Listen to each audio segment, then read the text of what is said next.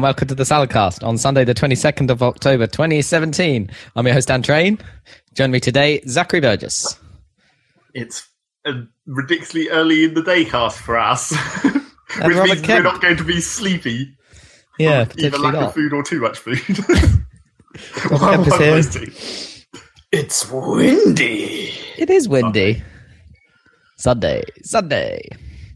I don't know if were either of you around when the phrase "it's windy" had to be said like that. Is that something you remember from our childhood? Or were you Uh, not there? Sort of. What was the? g- Give us the So- background on it's it's windy, but say it correctly. I don't. Well, it was like it's windy or something. And then we, it would be. Um, I, I, I, I, I have vague memories of it, and uh, there are two memories that are intertwined and confused in my head. And one of the, which just might be why you two don't remember it too well. Like, because like Hmm. one of them was like, I seem to remember, you know, the bit in, on the it, Needham Market Middle School playing field, and there's that, that sort of where where the tennis courts from the community centre meet the field. There was like a um, Specific, Ah, like yeah, Specific a, very, very knowledge. specific. yeah, but there was like the way the tennis courts sort of were built. It sort of cut into the hill, kind of. So there was like a slope leading Yeah. to the fence. yeah. Um, and for some reason, I have distinct memories of group my group of friends, including a uh, known to us at least, James Calver, just sort of mucking around on that slope, going, "It's windy!" when it was a really windy day. Okay, Um, That's, that does sound like something that you do. yeah, but then that's also like, to us. well, because we know him. Yeah. Oh, I see. a, a known but not, to but us not, but not known to the extended world that No. probably listens to this podcast. true. Um, well, you never know. He seemed to know everyone, so to Oh, be true. fair, Yeah. yeah. Um, but then it's, I'm getting it confused with like an even earlier memory where at, at primary school at Needham Bosmere, there was like um around the sort of year one, year two side of the building, there was like a really steep slope, which you know the kids weren't supposed to run on, but it had like a very tempting bit of like very steep concrete at the bottom of it. So of course you'd jump off it and, and run up it and stuff like that. But there was a, again a particularly dark and windy day where everyone was just So what we're everyone was thinking that they would get blown by the wind up the hill, so we would run up it and then come all the way back down like naughty kids. basically what we're saying is that Rob is obsessed with hills and wind. Yeah, it seems that way. It seems like these these two things are kind of related, right? It's like they're both involve a giant hill, and they both involve someone going, "It's windy." Well, you've got a lot of wind at the moment, but have you got any hills nearby you can take advantage thanks, of? thanks, mate. Just share that with the. With the I think that's just default. Yeah, I've got a lot of wind. fair. Not many hills around here. It's here. Storm Brian, isn't it, or some bullshit? It is apparently Brian. Yeah. Brian's How, come. did, how did we get to blown B? don't we on. O? I probably hurricanes and storms are different, unless Yeah, the season definitely rolled different. over. I think they're Because definitely Ophelia went and destroyed everything, and then In Ireland, Yeah. didn't do shit for us. I was worried because I was up in Scotland, but it was totally fine because I was on the east coast. In fact, I had this um, the situation where it was like a blue sky, like hours before the storm, and you guys had well, I don't know, London had like insane red skies and stuff. yeah, Did you was, see uh, that it stuff? was- It I did, so yeah, because I, I was up in um, uh, Liverpool at the time, and it was it was even up there. It was Oh, really? still it was Yeah, it still quite weirdly weirdly orange there. Yeah, look very Blade Runner esque. Yeah. Speaking of which, did you see that in the end? Yep, I Have did we, see have, it. Have we talked about this on the cast already? I don't think we have. possibly. Who Zeg, do you do you like Blade Runner? Have you seen the first one? I think he saw it with us the last Really? time I watched Did we watch it together? Yeah. yeah, I think we might have done Prob- Oh. Probably. Weird. years and years ago. I think it might have been at your place or something. There, Uh, might have that's been a because it's one of my favorite films, so it probably was like, "You've got to watch Mm. this. It's really slow." but damn, that new one, man. Yeah, Damn. I really That's enjoyed it. It was good. Yeah. Yeah. No, he didn't. But you know, No, well, you know, I I mean, mean, she hadn't she hadn't seen the original, but oh, okay. I don't I don't think that really mattered. You probably I think it don't was- need to have seen the original, but No, I mean, definitely she, she seemed she, she seemed to think there was an awful lot like that was like you know oh the the who's this and what's this why is the world like this and it's like actually just it's never is. re- well, it's it not just- it explained is. no in the first one, but it's like you don't you don't need to know these things and a lot of the concepts and a lot of the characters are all new so you don't you know you're you're learning about it how you get as you go it's just the film doesn't ever go out of its way to say this person is a baddie you yeah, know, or, although that's painfully obvious. But you know what I mean? It's like it doesn't go. This this thing is a not real. This is a weird floaty androidy hologram thing. Yeah. Well, it's like like most films really do that when you into especially in the sci-fi concepts where it's just like they don't really they don't go into explanations of why the I world know, is like quite- it is. They just sort of show it in passing and be like, yeah, that's that's just a thing. I think a surprising amount do explain though. Like yeah, I- too I much. watched, because was it? I watched the um, In like really clumsy uh, exposition.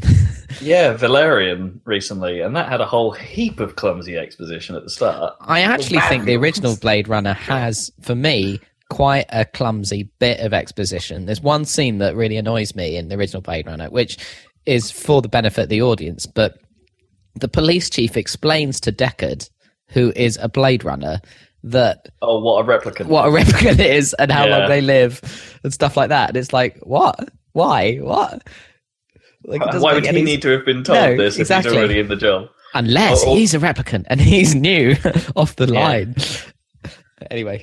but then that should be programmed into it, right? Yeah, yeah. You should have memories of, of how to kill other replicants implanted, so he's good at it, right? I don't know. I guess. Oh man, yeah, those those those twists. I actually Yeah. didn't see the last version of that twist coming, and it was just like, oh, oh, that's clever. I see what you did there.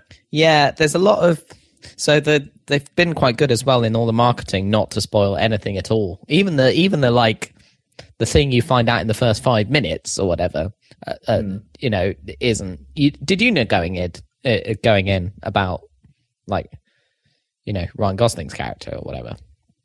What that he's a Blade Runner replicant. Yeah, exactly. Did you know that? Because that's a mis- I- th- that's a kind I, of I'll be honest. Spoiler in itself. although you find out in the mm, first yeah, one it's, minute it's, it's like yeah, Yeah. It's, it's real. It's real early, but But I didn't know know that he was No. going to be a yeah.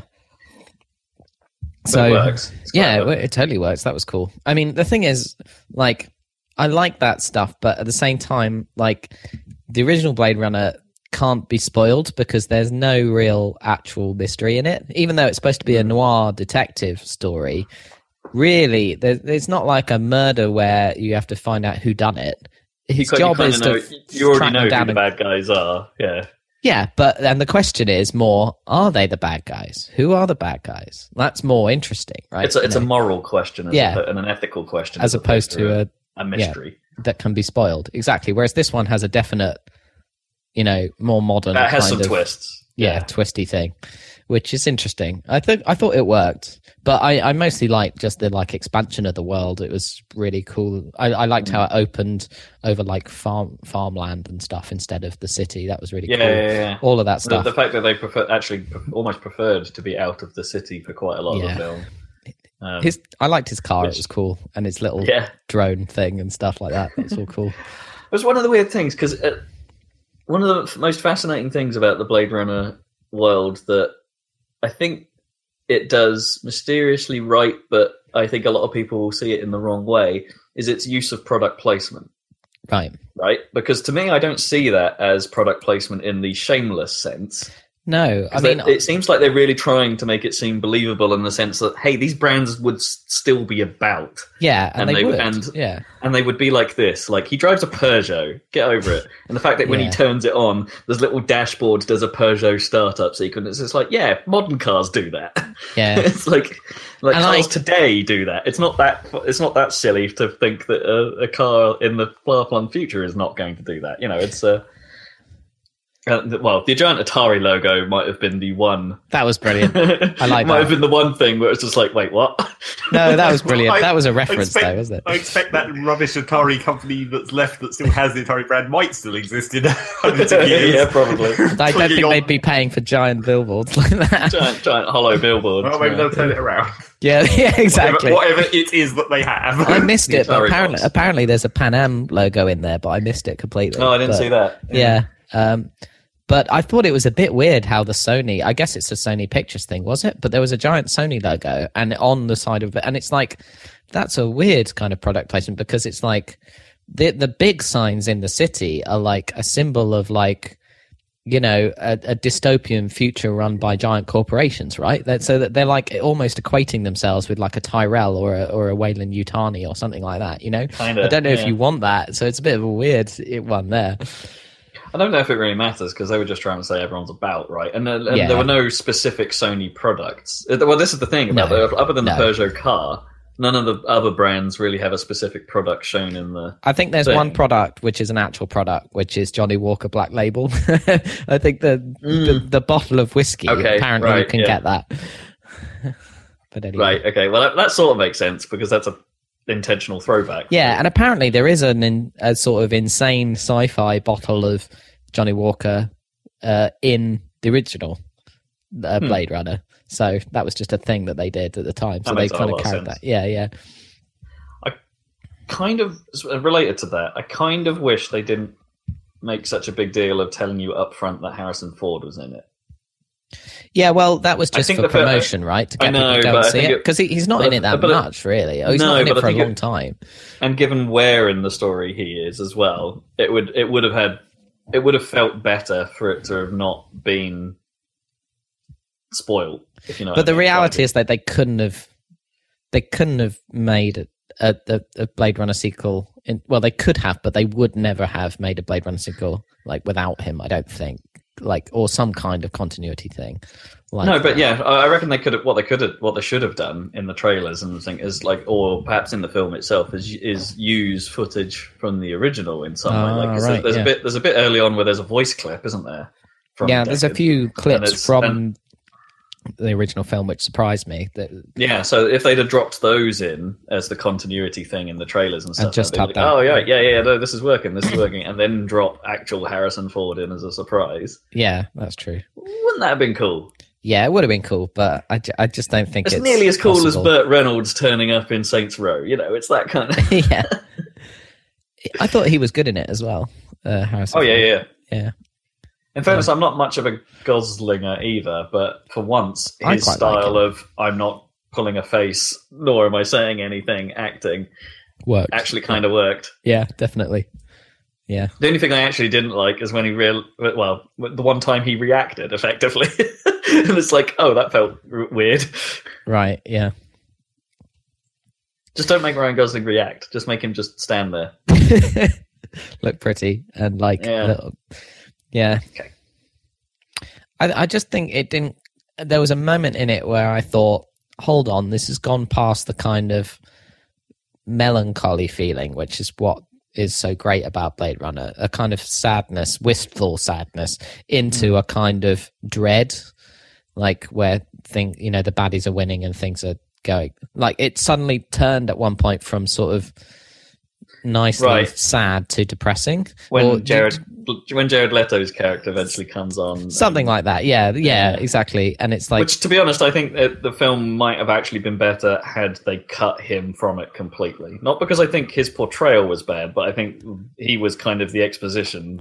Yeah, he was kind of the big bad. Because the thing is that in, in the original Blade Runner, like, I mean, the, one of the things about it is that um, it it's gone from uh, a film uh, from a story in a world to a story about the world that has to have has world changing stakes, right? So Yeah. so the Blade Runner, like, I mean, there was like Rachel the experimental, uh, you know, replicant and stuff like that. So there was kind of, you know, unique things in there that were like, you know, it wasn't just a story against the backdrop of this world. It did have some stuff that was about the world itself, Yeah, um, but not to the extent of but this, where the it's like, Of, it wasn't the be all of end all of. yeah, now it has to be like the be all and end all of this world that we're talking about. So I, um, But it's Yeah. interesting that they focus on the run up to what would be effectively the be all and end all of the Yeah, world, not rather. the actual events that are about to occur. And it's Yeah. like, that's pretty great. I hope they don't do it. Try and do No, that. no, no, no, no, no. They should Yeah. they uh, should stop now I think they for will. for another fifteen years or, or no what Yeah. how not fifteen how how long has it been like like thirty odd years It's like eighty-two, isn't it? So like, Yeah. yeah, You don't want them to make this the middle chapter of the trilogy, no like Star Wars. no no no just Yeah. stop for another thirty years let's come back to it then when we've got old Gosling Yeah, but then- like not, Yeah. not- that'd be great. But then does, does that still make it a trilogy at that point? Would they still fo- try and follow on this one story in the next one, even if there's a, like a 15, 30 year gap? I reckon they would. well yeah. I, re- if if they did yeah they'd probably they would make it a fifteen to thirty year gap like something like that as well and then play that into the story like whatever happens has already happened Because and the story would be the aftermath or or whatever Because we were talking last week me and Rob were talking about Star Wars and like, Oh yeah. what what are they even going to do in this next film? Yeah. Oh, I What are they think gonna I'm do- so what are they gonna excited. do? How are they going to Trailer come up with looks Death Star great. 4? So I've specifically not watched the trailer. Oh, I'm, so- I'm, ki- I'm, I'm kind of media blackout. I think from here. Oh, so go ahead and, and don't watch it. You know, that's that's fine. I, I I I have. So what they've done, I think, quite obviously with the trailer is like cut together scenes that aren't, you know, cut together bits of dialogue from scenes that aren't the same scene to to like make you go, uh, you know. I think it's a fake out. oh, Yeah. right. So so they've not they've they made it look like they spoilt it when they clearly haven't. I think uh, that's what I they think have. they've done. I don't think they have because the uh, uh, no. I think they're clearly different scenes they're cutting together, which they do in trailers, you know, all the time. But this one I think was particularly like meant to make you think things that aren't quite right Oh, and stuff like Man, that. speak, speaking of trailers that don't have stuff in them that, that, or have stuff in them that wasn't in the film, I watched The Snowman last week, All right, which um, yeah, is a, a we're flying in the air. No, No, no, not, not that, not that Not kind of snow, one. not that kind of snowman. not the good No, one. it's a- Right? Okay. It's a crime drama with Fassbender, um, set in Finland, I think, and um, uh, it's Wait, not. It's pretty terrible.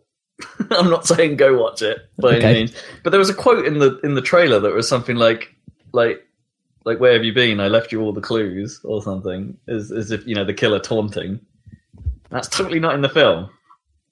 Like like there's there- there's no bit where the, the the killer is effectively addressing someone uh, forthright. You know, it's like a, they, they, they just sort of you just meet him at the end, pretty much. And Mhm. it's like it's like oh well, what was this then? Well, they cut. it Must have been an ending they cut. I guess. Well, no, apparently the making of that film was like fraught with problems. Well, it's like like because it was uh it was one of those things where they got the script super super late and then we're like let's go shoot. We've only got like two days or something to shoot the thing, and then they realized they hadn't shot all the footage or something for the for all of the script or something, so they had to edit something together. they just left some of the pages. yeah, behind so- somewhere. something got missed out, and so they had to edit something together, and it really doesn't work.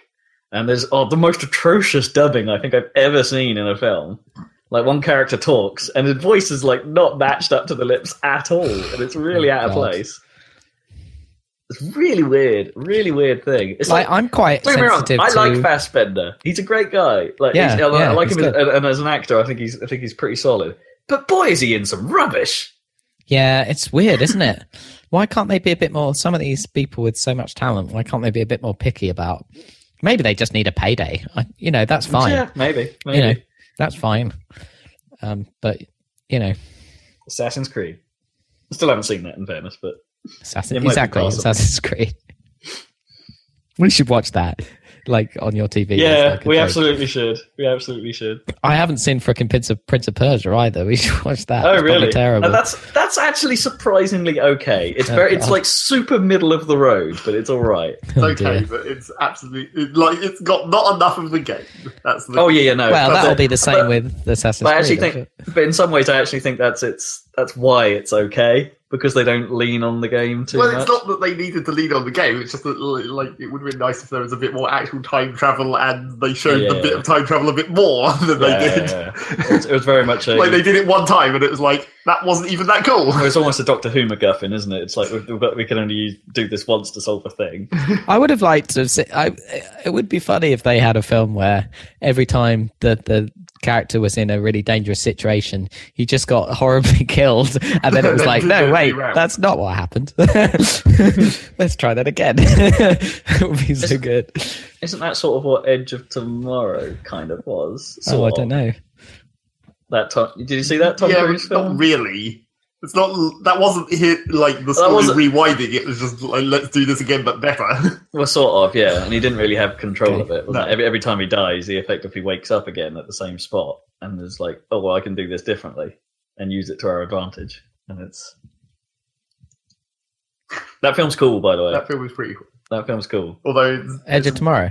Yeah, it's Okay. another classic thing where it's just like it's fine when it's a film, but if you just try, even for a moment try and imagine like what what every one of those days was like. uh huh. He has to go to that woman and the dude in the Uh-huh. bunker, and he has to explain the whole thing every single time. It must Oh, be the most it's like frustrating Groundhog Day. exist- Yeah. It must be the most frustrating existence. Well, up to the point where There, there must be a way where he, he must be optimizing. Yeah, that, he must be optimizing the conversation. Yeah. Where it's like I know exactly Groundhog what to say to make them. Yeah, well, not Right. exactly, not exactly like Groundhog Day though. I guess sort of. It's not like you're optimizing the conversation you're emotionally. You're optimizing the conversation in like delivery of information in as few words as possible. But he 'cause must be doing that in Groundhog Day, right? In order to, in various, Kind of. like to get rid of the, he learns how to get rid of the insurance guy who steps in the puddle or whatever, and you know Mm. all that stuff. Kind of. Yeah, It's similar. Good film. Should watch. Don't I- watch the Snowman. Do watch, I- the ending. I went last night to and I saw the Death of Stalin. I recommend that highly. Oh yes, I saw the. I, So I was good. been blindsided by the trailer for that last when we went to see. Blade Runner. It's just like, what is this? Yeah, yeah. Well, it's Iannucci, so it's it's in the tradition of the thick of it and um, yeah, yeah, yeah. the Veep, but um, it's just brilliant because the cast is so good and the it's But the same it's kind like of Totally British people being Russians or something. Oh, yeah, yeah, like- yeah. So they they've just it had- Sounds, it's the weirdest looking thing.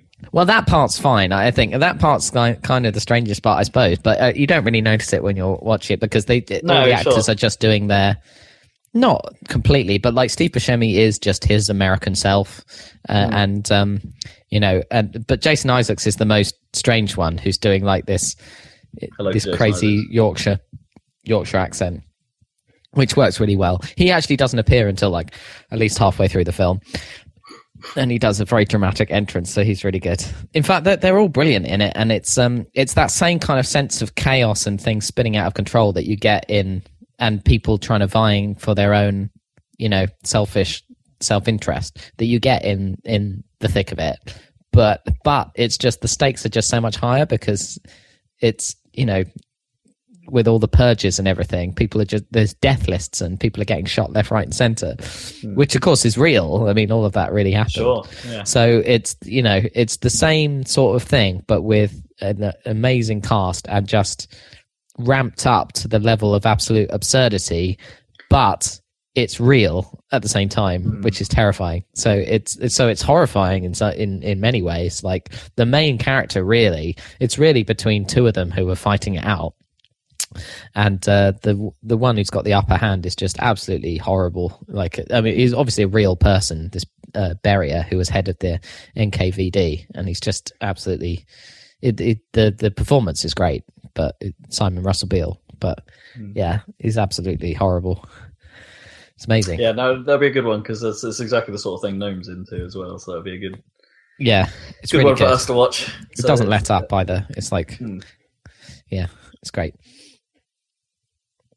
I was trying to I'm sure I saw something else. Oh wait, yeah. Um, presumably, you, it would have been you would have seen the trailer for that Churchill film as well Mm, Um, no, at the start of that.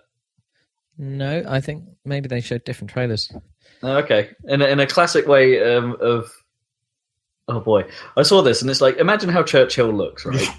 Yeah. uh, and you know, and imagine who it is.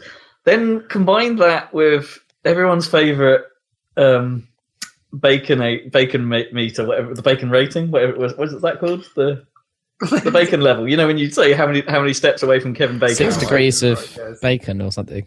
Right. Yeah, the bacon the bacon rating, whatever it is. Um, the bacon number, that's it. Sorry, it's Bacon just the number, bacon yeah. number. Um, you combine it with everyone's favourite bacon number wrecker, um, Gary Oldman, and then be like, Gary Oldman's playing Churchill in a what is possibly the most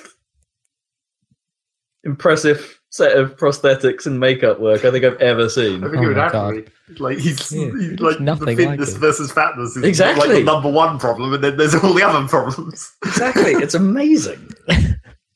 Might as well have CG did at that point. So how does he screw up the Kevin Bacon thing? Well, because he's like everyone is connected to Gary Oldman. Everyone, like, it's like as soon as you get Right. connected to Gary Oldman, it's like, oh, there's only one more step to bacon. You go straight to bacon, right? and Oh, everyone's see. worked with Oldman because So really Oldman's, done- like- Oldman's been in everything. It just becomes Right. the five steps to bacon because basically, there's just the one one step at the end is just automatic. it doesn't even count. yeah, the five degrees of bacon plus the the the the, the, The free the freebie. Well, you can jump from Fassbender to Bacon now, right? So thanks to that Oh, X-Men sure. film. Yeah. So um, that's quite easy. So- He's been in everything, nearly. Yeah. yeah, the bacon meter. Bacon's everywhere. Even even if you've worked with like extras on EE ads now, you're like, Oh, uh, that was another funny thing about um, the death of Stalin is that there's a couple of scenes or moments of Steve Buscemi acting with Paul Whitehouse, sweet. which is pretty sweet. Doesn't get much better. Brilliant. monster, monster. Oh dear. Speaking Right. Star Wars. Yeah, Star Wars. we did. We, we didn't actually get to the point of what. Our yeah, Star what Wars was the point? Was Because about. I'm into Star Wars. Was It's like, oh, what the hell you're, they going to trying do? to think what they're going to do. They've got loads. Yeah, they I'll- could do anything. Yeah, but we were talking about like since they're apparently just making the same films again. It's like how are we going to come Oh, up with Death right. Star Four It's, after uh, Star they're, Killer they're, they're not Death Stars, they're Star Killers now. Well, this they're one's basically- got- They're, they're still orbs with guns in Well, them. this one's got eight eight at well, it's got walkers on a snowy looking on a white right planet. So as you do. So Right. I mean, um, that was in the not, teaser not trailer. filling me, not filling me with confidence. To be honest, No, even though that I might be the best thing of the whole all of the films.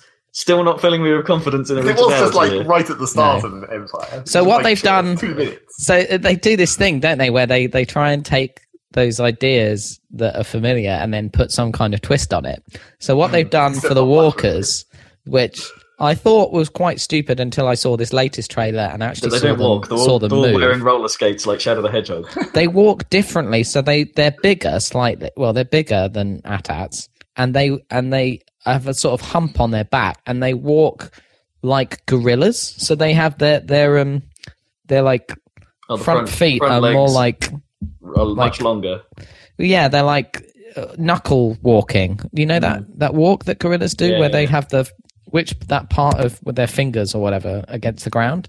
So knuckle walking. So that's how these walkers move. So it looks kind of cool and quite uh, and so it's an interesting kind of you know twist on it um i have seen some um like i've seen a lego model of a smaller walker which looks absolutely terrible um i haven't seen any footage of it but um that looks rubbish. look terrible. yeah, yeah, but this is like it's got legs. I don't know if they just recreated it really badly in Lego because they couldn't do it, but it's got legs a bit like those Strandbeest things. You know those um kinetic sculptures that that guy makes that that like Right, blow yeah. across beaches. just like lo- oh. lots of yeah, legs. yeah, lots of legs. Yeah, yeah, around. yeah. So they've done that for a little walker, and it's just that's a bad idea. But but I haven't Well, seen. that's that's like probably the worst idea because like the the whole point of the whole point of even having legs is like theoretically you can step over things. Yeah, exactly. All But to have hundreds of tiny legs that move Yeah. like a very small amount before Terrible. they lift off the ground, you might as well just have a wheel. Yeah, basically. But there's a kind of rule in Star Wars where there's no wheels anywhere ever. Have you noticed that? well, they have repulsors. Yeah. Whatever. But they, they, they, th- I mean, the only one Ah. is that I can think of is, um, which came from the extended universe, is the kind of precursor to the AT-AT, which is the kind of giant Yeah, the like eight Wheeled. wheel thing. true But transport but thing. I don't know why, because otherwise there aren't wheel. There are no wheels. There- It's like Does they the, never. um, Does the little spinny prong that come out of R two D two count? It sort of goes in and twists a bit. That's not a wheel. It's a control Sort mechanism. of circular, but it plugs into sort of circular. I mean, presumably R two D two has wheels.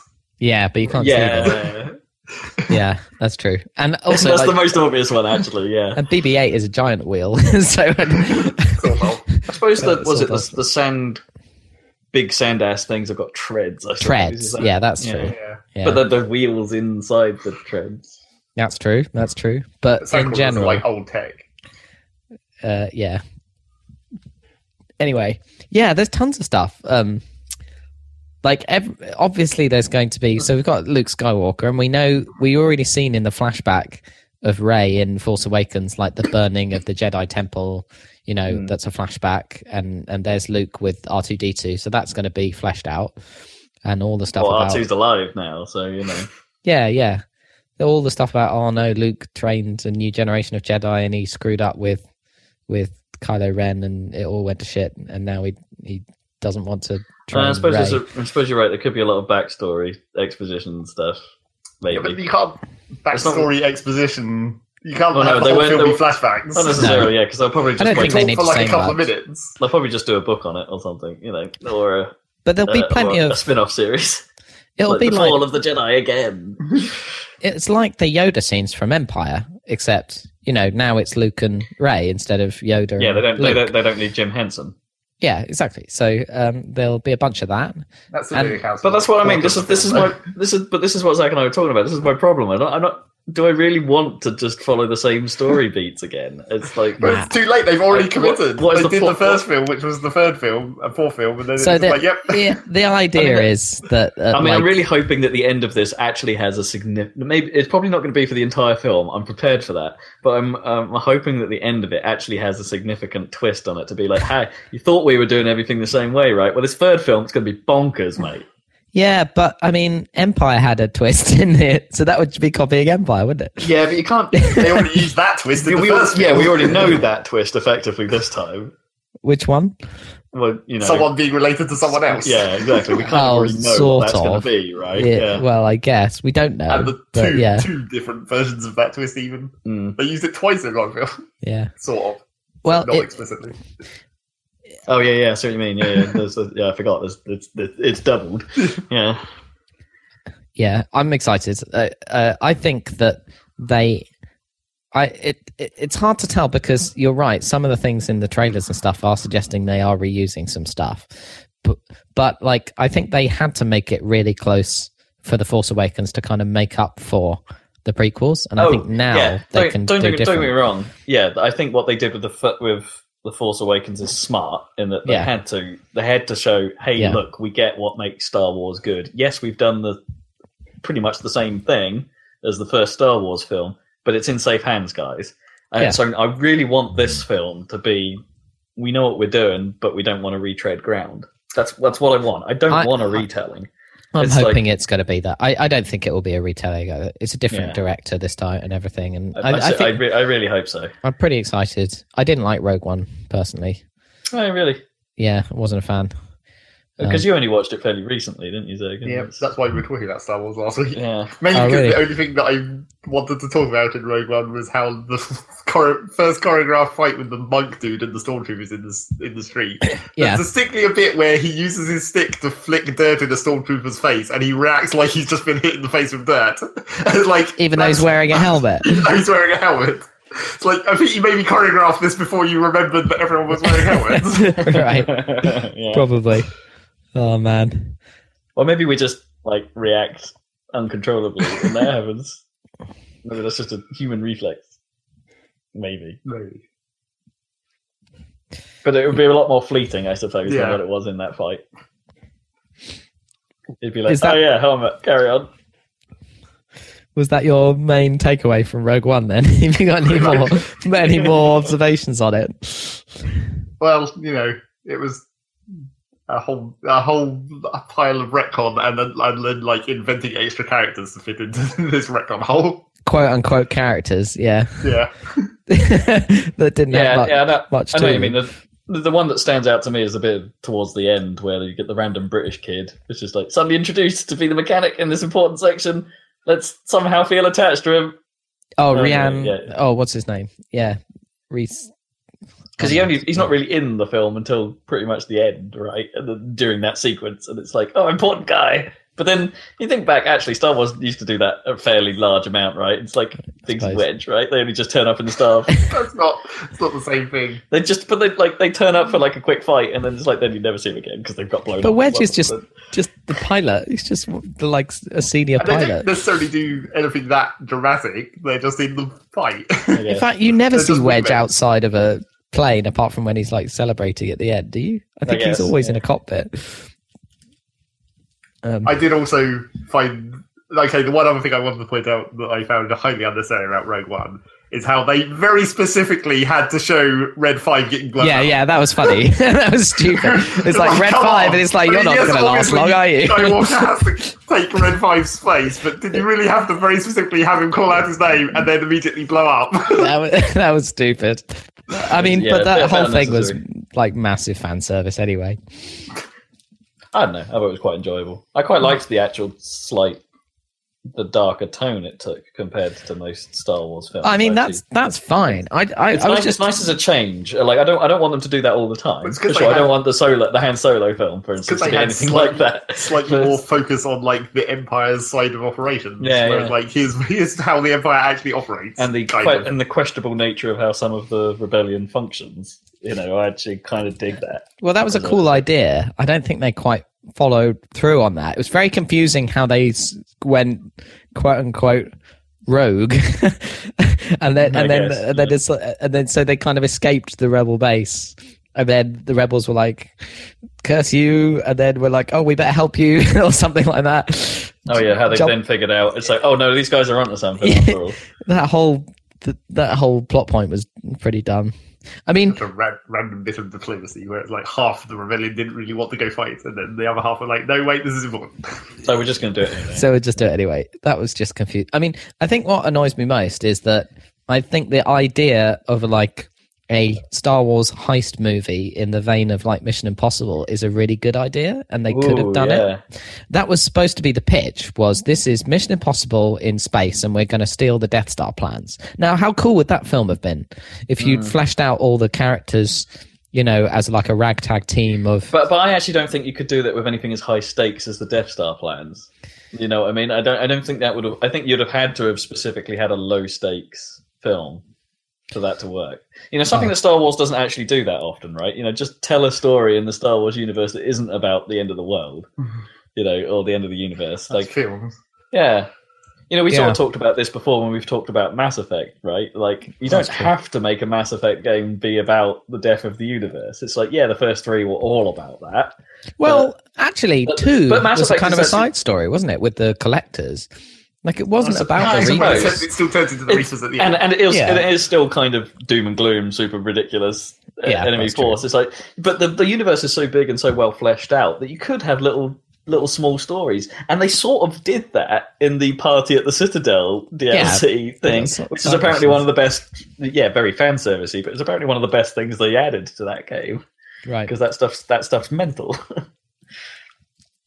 Yeah, I mean, it's like Star Trek. I have the same problem with this new Star Trek where everything's about the end of the world. right? like- yeah, I've not seen anything about the new Star Trek. I've, I've heard very very mixed things. Well, I've been watching all of it and I still can't decide. I think I was, compl- I'm so on the fence with it. It's ridiculous. Like, I want to give it a chance, but I think having seen six of them now, I think I've decided that I, on balance, I don't like it. Hmm.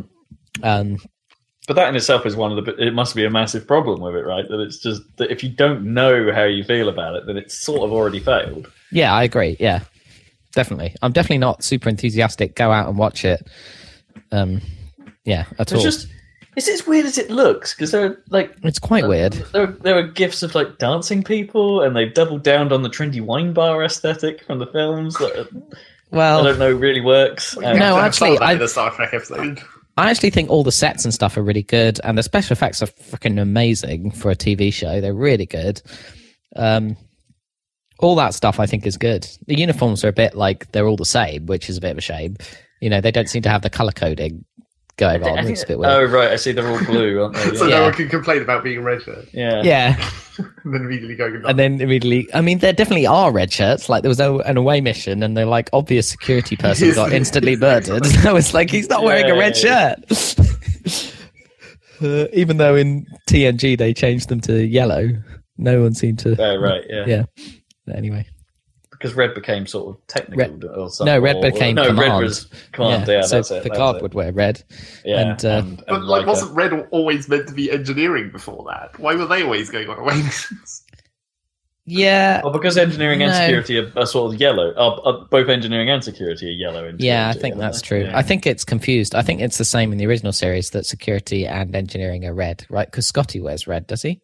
Yeah. the main Yeah. thing, the main thing is that science and med- medicine is blue, yeah. and then command is Command gold was yellow originally. yeah, yeah, yeah. and then and then they swapped it. Yeah, Yeah. yeah. Yeah, Anyway, like maybe they should just be more specific and bring in some more colours. Let's have Yeah. purple and green. Yeah, they should have done, yeah. Let's just Or- make this thing even more stupid. I guess they did, they, did, they did use green once they got to like DS9 and stuff because that became. The Oh, science. Oh yeah. Besides No, colour. what was that? Like Doctor Bashir had some kind of weird costume, didn't he? Like no, a Bashir weird... was blue. Oh, was he blue? like Oh, that makes sense then. Cyan-ish. Bashir, Bashir was blue. So was Dax. Dax was blue as Yeah, well. Yeah, science, right? Yeah.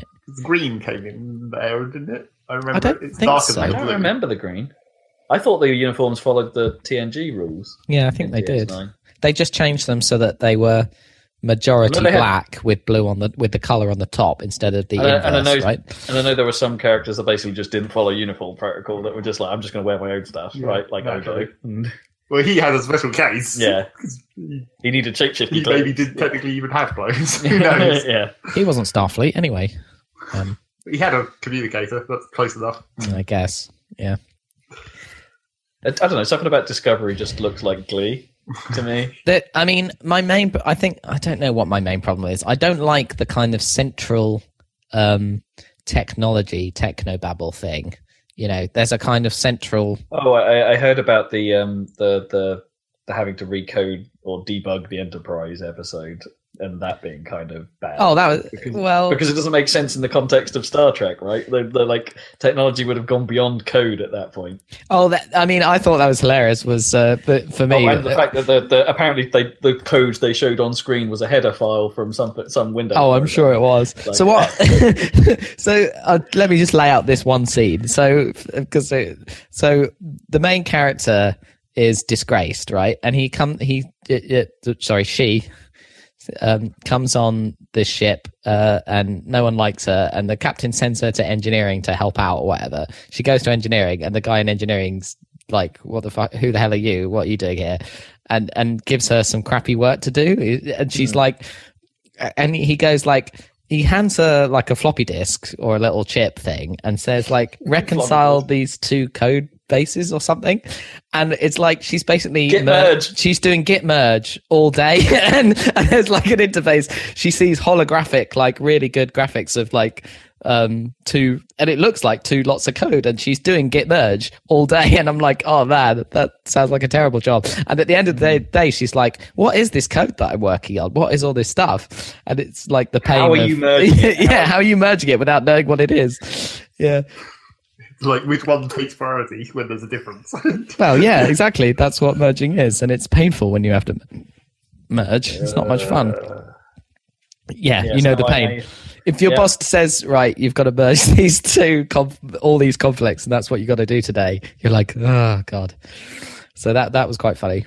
Um but also like it's freaking stupid like the chief of engineering is like talking back to the captain all the time and it's like what that wouldn't stand that doesn't make well, sense I mean, Scotty did kind of do that, but not exactly. not Scotty Well, just sort of it- complained but- at the captain but- constantly. Yeah, well, they sort of they, he, yeah, he basically said we've got I can't do that because we've got problems. so Like the- that's the- that's that's although he said that quite abrasively, but that was his that was his thing, right? It's like we've got problems. So the central for me, maybe it's not that important, but the central kind of um, techno conceit thing in this one is that it's an experimental ship, right? And it's got a special drive, right? So like the improbability drive or something from Hitchhiker's Guide to the Galaxy. So the way the way that works is you plug in how improbable it is that you're going to just materialize instantly in another part of the galaxy, right? And then it it it it tunes its improbability to that exact unlikelihood and warps you there, right? Instantly. So in this one, there's some kind of it's called the spore drive, and they use some kind of like fungi, fungal spores or something to connect to some kind of fungal spore like network that pervades the entire galaxy in subspace or Right. something. Subspace mushrooms. Yeah, subspace mushrooms, which means that when they plug it in correctly and stuff, uh, using biological technology, um, you know, that they've uh, found or uh, and are adapting, yeah, they can w- they can teleport from anywhere to anywhere, which is stupid, I think, and it kind of ruins Star Trek because, like, the whole Well, point is you need to surely if there's any danger, it's just like just warp out. Yeah, exactly. And But can't, the- they can't even be chased, right? Because so there'll be no mid warp chase scenes. No, none of that. I mean, the the the way that they put like they make it so that this thing is experimental and dangerous, and that it's it's hurting, you know, it might be hurting the crew, or it's hurting space, or it's hurting the thing, the biology that they're using to all of that. It's a bunch of biology. yeah, a bunch of moral. So, we're, so, breaking biology as we do this across the universe. so they discover a creature that they can exploit to to drive the engine, right? So there's this, Slavery. yeah, so there's this moral quandary. Wait, Farscape. Yeah, yeah, yeah. It's that kind of thing, and it's like I don't like this. This isn't, you know, uh, the idea of just teleporting the whole ship anywhere at any time. I, I think is Well, yeah, really dumb. Although in fairness, they could, did already jump that shark in the second film, Star Trek film, right? Not quite in in teleporting the ship, but you know people can teleport anywhere. Did they? Yeah, do you Uh, remember that was the whole thing in the in Oh, the, the transport beaming Beyond? thing. Yeah, Yeah, but that was like within a galaxy, uh, within a solar system, right? That that was like oh, was it? Oh, I think the I- I idea it- was that they could. I thought it was ridiculously long range, like like several systems or something. Or I can't remember. I thought it was that you could beam onto a ship that was in warp. Wasn't that the thing in in the first? oh, that that might have Star been it Trek as film? But yeah, Yeah. there was it was basically some ridiculous long range warp thing. Right. like, I'm going to beam to anywhere. It's like warp isn't the same as like hyperspace from Star Trek. No. uh, Star Wars. Because No. in warp, you're still in physical space. You're Yeah. just moving faster. You're just warping the space. Yeah, Yeah, space is moving around you rather than that's the idea. Yeah. Whereas Uh, if you're going into if you're going into subspace, that's where it's like that's where the Star Trek is. That shouldn't really be happening. No, and the fact that it's some kind of biological network is is just too stupid. It's too stupid for me. I can't get on board with it. no. I just think it's dumb. If if if subspace, well, wait, subspace isn't really a thing, is it? In No. in Star Trek. So like, if, No, if that so. or some other concept of a different plane existed, then yeah, okay, maybe that's this is this is potentially along the same lines as wormholes, maybe. Yeah. Well, I mean, they have maybe. they have had subspace be a place that things could exist in. Like you Hmm. get subspace creatures and stuff occasionally. I think. I think the the Borg had a kind of super highway network, didn't they? Some kind yeah, the of subspace network. tra- subspace was that. it or transwarp network or something? They had some kind of super highway that would let them travel even faster that Voyager exploited to get home. Right? I seem to remember. Yeah. um I, anyway um I, I i'm i'm okay with like war, wormholes and shortcuts but this this kind of instant teleport based on like some kind of spurious kind of tree I mean, it- route it would network have just been that fine if it was just like space really fast. That if it wasn't Yeah. instant, that's the trouble. yeah But if you went into subspace and then you travelled through this mysterious biological tunnel or whatever, and then you came out the other end, yeah uh, Ugh, Then it might make sense. tunnels. Uh, it's like- because like in in in battlestar you you jump instantly but there's a range to it right so you have to make multiple jumps to get the long distance like they have to keep jumping it's not like they and they're still technically the- traveling. It's just an it's just a form of it. They call it the FTL, don't they? It's just Yeah. it's, that's true it's it's it's not quite instant either. It's just that it's it, it, might- it might. I guess it probably feels instant to the people on board because weird stiff stuff happens. weird when you, stiff stuff. weird stiff stuff happens when you're Yeah. on board and you and you go FTL. But There's a lot of dolly zooms happening when it goes Yeah. FTL. yeah. the camera, the camera's moving towards you while simultaneously zooming out a lot. Yeah, everything gets long. yeah. oh dear. Anyway, yeah, that annoyed me. Um, so yeah, that maybe- sounds that sounds dumb. I mean, you should watch the first two episodes because they're basically like a a film um, that sets up the series. Okay, Um, so like, a, and like a feature length opener. yeah, basically, and and the special effects are really good and stuff. So yeah, it's worth a bash. It's got Michelle Yeoh as well in the in the in that one. Um, Yo yo. yo yo, yeah. Star Trek.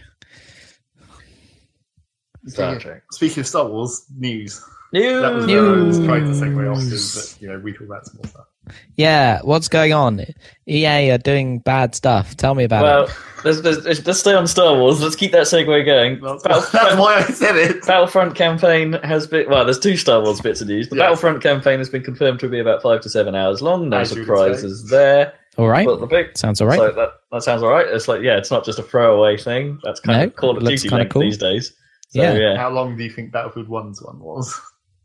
About about the same? mm, bit shorter actually. I'd, I'd peg it at about four probably. Yeah, probably. Um, Because that Oh, was that more sounds throwaway. yeah, So saying I- five I- doesn't like, it's- like yeah, one hour more, and It does was, that it was automatically yeah, make good, it good non point. throwaway? Good point. Battlefield To be fair, like- kind of- it was a fun No. ride, but it was but it was that it was a ride. Yeah. Like I think that's done with it. I think that's cool for that game because like no one liked the Battlefield Four or three Nope. single player. So Or- like, or I thought they were fine. Three three They was weren't. better than four, but they weren't good. Um, they were they were passable. Um, mm, let's put hardline in that category as well, right? That's sort of which is different which is sort of relevant to to to the next story, which is that EA are also closing Visceral Games, who had worked on Battlefield Hardline, um, uh, but are most famous for their work on the Dead Space franchise, um, and have closed them. And given the link to Star Wars here, they were working on the on that new Star Wars game, Dem Dare Star Wars. that I'd um, forgotten about. yeah, that everyone routinely forgets about. Well, it's the one that wasn't thirteen thirteen, but everyone wished it was. That everyone Yeah. wanted, yeah. and was also being written by Amy Hennig of Uncharted and Naughty Dog fame. You know, this was a big deal. This was highly anticipated, but it's been so long coming that everyone kind of just forgets about it routinely. Um, but yeah, whatever that was or was shaping up to be is, pro- is no probably no longer a thing. Um, so it's worth digging into the story as to why this happened because I don't know. It's a good chance for us to bring up. Okay, we need to make. We need to need to we need to settle on a name for this guy. We need to settle on like so. Patrick Soderlund is the guy from EA. He's the guy that front most of the E3 presentations um, for EA. Uh, the tall guy. But is he Smarmy McSmarm face or is he Douche McCock? never Douche remember. McCock. It's I think I think he douche- might be Douche McCock. Yeah. It's like um, Although yeah, that sounds like an instruction. Scrooge McDuck.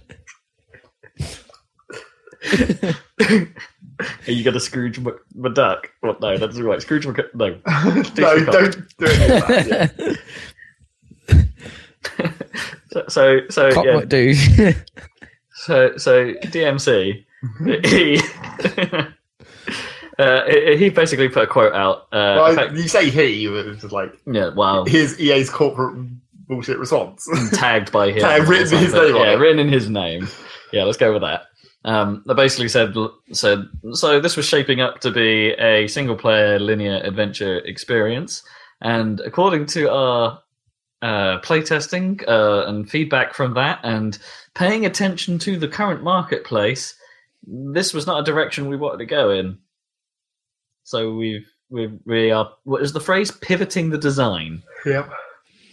Except not really. I don't think you can pivot a design when you're taking it out of one studio and giving the assets to another studio. That's not really pivoting a design. That's just like starting over practically. Yeah, so I don't think they've. I I don't think they've said who's taking over. They're just saying pivot because that's like a cool Silicon Valley Pivot. word that well, is- because it's business lingo. Yeah, That's what it's they're, business that, lingo, that whole thing. Pivot. Yeah, basically what they did is they got a pivot table in Excel and then put some numbers together, and they were like, "This, this, this, this isn't turning well. This number is not sufficiently high. This, this number hasn't turned That's around as we expected." business. Pivot. Um, yeah, I don't know, and so that's kicked up a bit of a fuss online as people going, "Oh, EA killing off single player games, Killing off more Oh, studios. killing off more studios. What are you doing? You've been EA'd." And in fairness, Visceral, you can argue, has been EA'd over the years Well, because Visceral was part of EA to start with. It wasn't actually a separate company. It wasn't No, no, like no. Westwood or whatever, where EA bought them and then fucked it up. no, you're you're, you're right in that. Um, This Dead- was internal fuckery. yeah, Dead Space, you know, was was an EA published game and was a well formed single player experience, as was Dead Space Two. Those those both those games are well loved, um, generally. Um, yeah, they then got what can only be described as modern AAA corporation, and um, Mm. by and um, with Dead Space Three by filling it with horrific microtransactions and making it, it like, making it multiplayer and, and fight humans instead of network. yeah, and all, basic. all the stuff that was popular at the time. Yeah, ba- basically Chest just high walls. yeah, that too. Basically, just making that game not Dead Space um, because of corporate decisions. Um, Oh, hang on, just for a second, just to roll back to the, the Star Wars Rogue One talk. There is that scene where they're about to start fighting ne- on the planet next to the hangar, and they run out, and there's basically chest high walls. oh yeah, yeah. it's like, Yep, it's like a yep, cargo yep, area with just yep. like crates, but it's like, man, Yeah. that's so really obvious. Yep. And he's like, should we fight our way over to the button or should we just sort of Hide behind Walk. these chest like walls. walk really slowly in a meditative fashion? That was stupid. Oh, I liked that though. It looks cool. It was just, it was re- like, what are those cargo areas even for on that planet? They're like so far away. the landing pads on these little pinnacles Hmm. because they didn't have much land to work with, maybe. So they built this entire ridiculous place. Anyway, that, yep, that whole planet was quite dumb. Not as dumb as the giant lava castle, but there you go. they briefly did as well. Because Darth Vader's got to live in a giant lava castle. Yep. Well, but, you know, maybe he had some sentimental attachment to lava planets. the place where he got horribly burned. Yeah, Yeah. gotta, gotta live there for the rest of my life. Was that the CG Tarkin? Was it Tarkin? Yeah. Yeah. CG Tarkin. Quite actually reasonably okay. CG Okay, Tarkin it's well. not going to look Yeah. good in ten years, though. Anyway, I, I thought no, but then I neither did the last time they tried to make a young Jeff Bridges, right? Like, like in Tron, that looked kind of off. But I suppose that's fine because it's Tron. I think they did quite. I was a bit worried when Sean Young, tur you know, popped up in uh, Blade Runner that was going to take me out of the film, but it was Oh right, yeah. pretty good. Yeah, It was better than Oh, a lot I- better than because I think um, Tarkin looks okay, mainly because not to, not to be too insulting, but that guy looks insane anyway. Like even as a human being, like he's the kind of hammer horror guy, right? He he he made a whole career out of looking super creepy, and and also being a good actor. Um, but like Leia at the end looks weird. I think very weird when she's like hope. Uh, even if it's just two seconds, it just looks wrong. I think. Wait. Anyway, Oh, wait, Where she so- gets the plans on the blockade runner. yeah, right at the end of the film. Oh, I assumed they'd already filmed that while she was alive. No, no, no. That is definitely not real. She looks weird. I don't remember. I, d- I didn't notice. Yeah. Okay. For me, she looks quite strange. But there you go. Definitely worse than time. Hmm. Yeah. Well, there's that as well. How are they going to deal with that? Deal with what? Her being As dead. in not having Leia and then because she's still. Oh, she's in the new sort- one. She's sort of yeah, she's sort of a big deal. So Yeah, I- they, they finished they- filming. Yeah. so Ah, they had already finished filming. Yeah, Okay. yeah, yeah. She's in this one. Cool. She won't be in the next one, obviously. Um, But uh, but maybe she'll her character will. It will, will, you know, something will happen to her character or something. But I don't know. Probably not. I don't Kill know. the who other knows. parent. Yeah, maybe. Anyway, visceral. Yeah. so yeah. So anyway, yeah, they've they've been EA'd over time anyway. So it's like it's hard to. And this this felt like, at least to me anyway, the fact that they were making a single player linear adventure game. It's like, yeah, Visceral were good at this. In theory, this is their bag. Let them do what they do. And it's like if that was what it was going, and that's what EA didn't want to see, I it's easy to think EA were in the wrong here. Um, however, and I hate to play devil's advocate, I really do, because most of the time it is the corporations that are being evil. Oh, you know, and it's quite clear that it's that most of the time. We've never seen anything of that game. yeah, it could have been bad. It could have just been not coming together. Things get canned all the time. The mistake they made was announcing it. Yeah, well, because they have nothing else. Like Yeah. EA, EA have bugger all at, at like many E3s, and they just go, "Oh, what are we going to talk about? We've done a deal with Star Wars, so we've got to say something." And it's like, but they didn't have to mention this other game because they had Battlefront, right? In theory, But that's So, all yeah. they're doing with the Star Wars license. at the moment, yeah, it's Battlefront and this other. Th- well, the other thing still exists. Let's not forget that. But it's like The but- respawn but- thing. Oh yes, that as well. I'd forgotten about that. Yeah, But and also does this mean there's no Titanfall three? But yeah, probably. Um, it's not a lot, that to be but- fair. no, no, no. Um, Well, but maybe that's it's good. REA I mean, behind quality over Gal- quantity, I would say. Well, REA behind Galaxy of Heroes. Is it Galaxy of Heroes on mobile? The sort of Star Wars free to play thing. Maybe. I don't know. I would imagine they probably are. Yeah, it makes sense. Which press conference did that turn up off after on the E3 this year? What Galaxy of Heroes? Yeah, when None, they, I when- don't think. No, they where at the end of the conference it went to like the stupid van outside where it's like, now we're going to uh, play this unnecessarily long demo of this Star Wars game you don't want to see. No, that was Battlefront. No, wasn't it was after the Battlefront one. Oh, That I, was- I don't think I watched that far. I mean, that must have been E EA. it's never going to happen, obviously. But I mean, just seeing the the footage of the quite good looking um, space battle stuff in Battlefront 2 just makes me Hmm. want like an actual X-wing game with those Yeah. graphics. It would be so That's, a, good. that's, a, that's a harder sell, though, isn't it? Just Yeah, it would- no one would with buy you it. that it'd be great, but, if they perhaps if they made it as a, I don't know, if they could make something relatively small and you know maybe think about VR, yeah, definitely, like definitely Just VR. Star- Star Wars themed Eve Valkyrie. Because they did do a VR experience Yeah. in uh, X-wing for the last Battlefront game, right? I think if you had PSVR, you could do a VR thing in a in an X-wing, and it's like, oh, Right. they're sort of sort of thinking But- about this. But all we want is to be able to transfer power from our shields to our weapons and then to our engine. We want an absurd number of mappable keys. no, I mean you could do that with a stick, I'm sure, or something. Well, uh, with VR, you could just have it be a physical cockpit thing. yeah, like drag. You won't have to make the handles like unnecessarily large, but you can do it. I mean so that. you're, having you're using a joystick in one hand and a touch controller in the other. or Yeah, and you just like grab the shield handle and pull it to front. I think I think based on that one line of dialogue in the original Star Wars film, which is like they're going down the trench and it's like, oh, they've stopped shooting, and the guy's like, stabilize your rear deflector, watch for enemy fighters, and that made that whole mechanic of like where not only could you change the charge levels, you Hmm. could also change where your sh- what part of the shield had Was the power was given the power. Yeah, so you could put all your all your always shield make it to the stronger front. in the rear. Or make Always it make it well. stronger it depends if you're doing a head-on attack against a giant, you know, Oh, I suppose if you're, if you're yeah. yeah. I suppose if you're doing, but then when you Bombing run away, but you're constantly switching it though. Yeah, I mean, they, you got to stabilize your real deflector. I think they need to they need to be some way of simplifying those mechanics instead of having it like as flexible as it was in those Yeah, older definitely. games. If, if there were to like streamline it. yeah, if there were ways of saying I need more shields now and stick it to the front. Like you want to keep the complexity, but make it much easier. You, better user experience. Yeah, Uh, easier to play. Um, if you could do that, macros. it'd be so good. what do you want with VR? Wiggle a handle. wiggle a handle.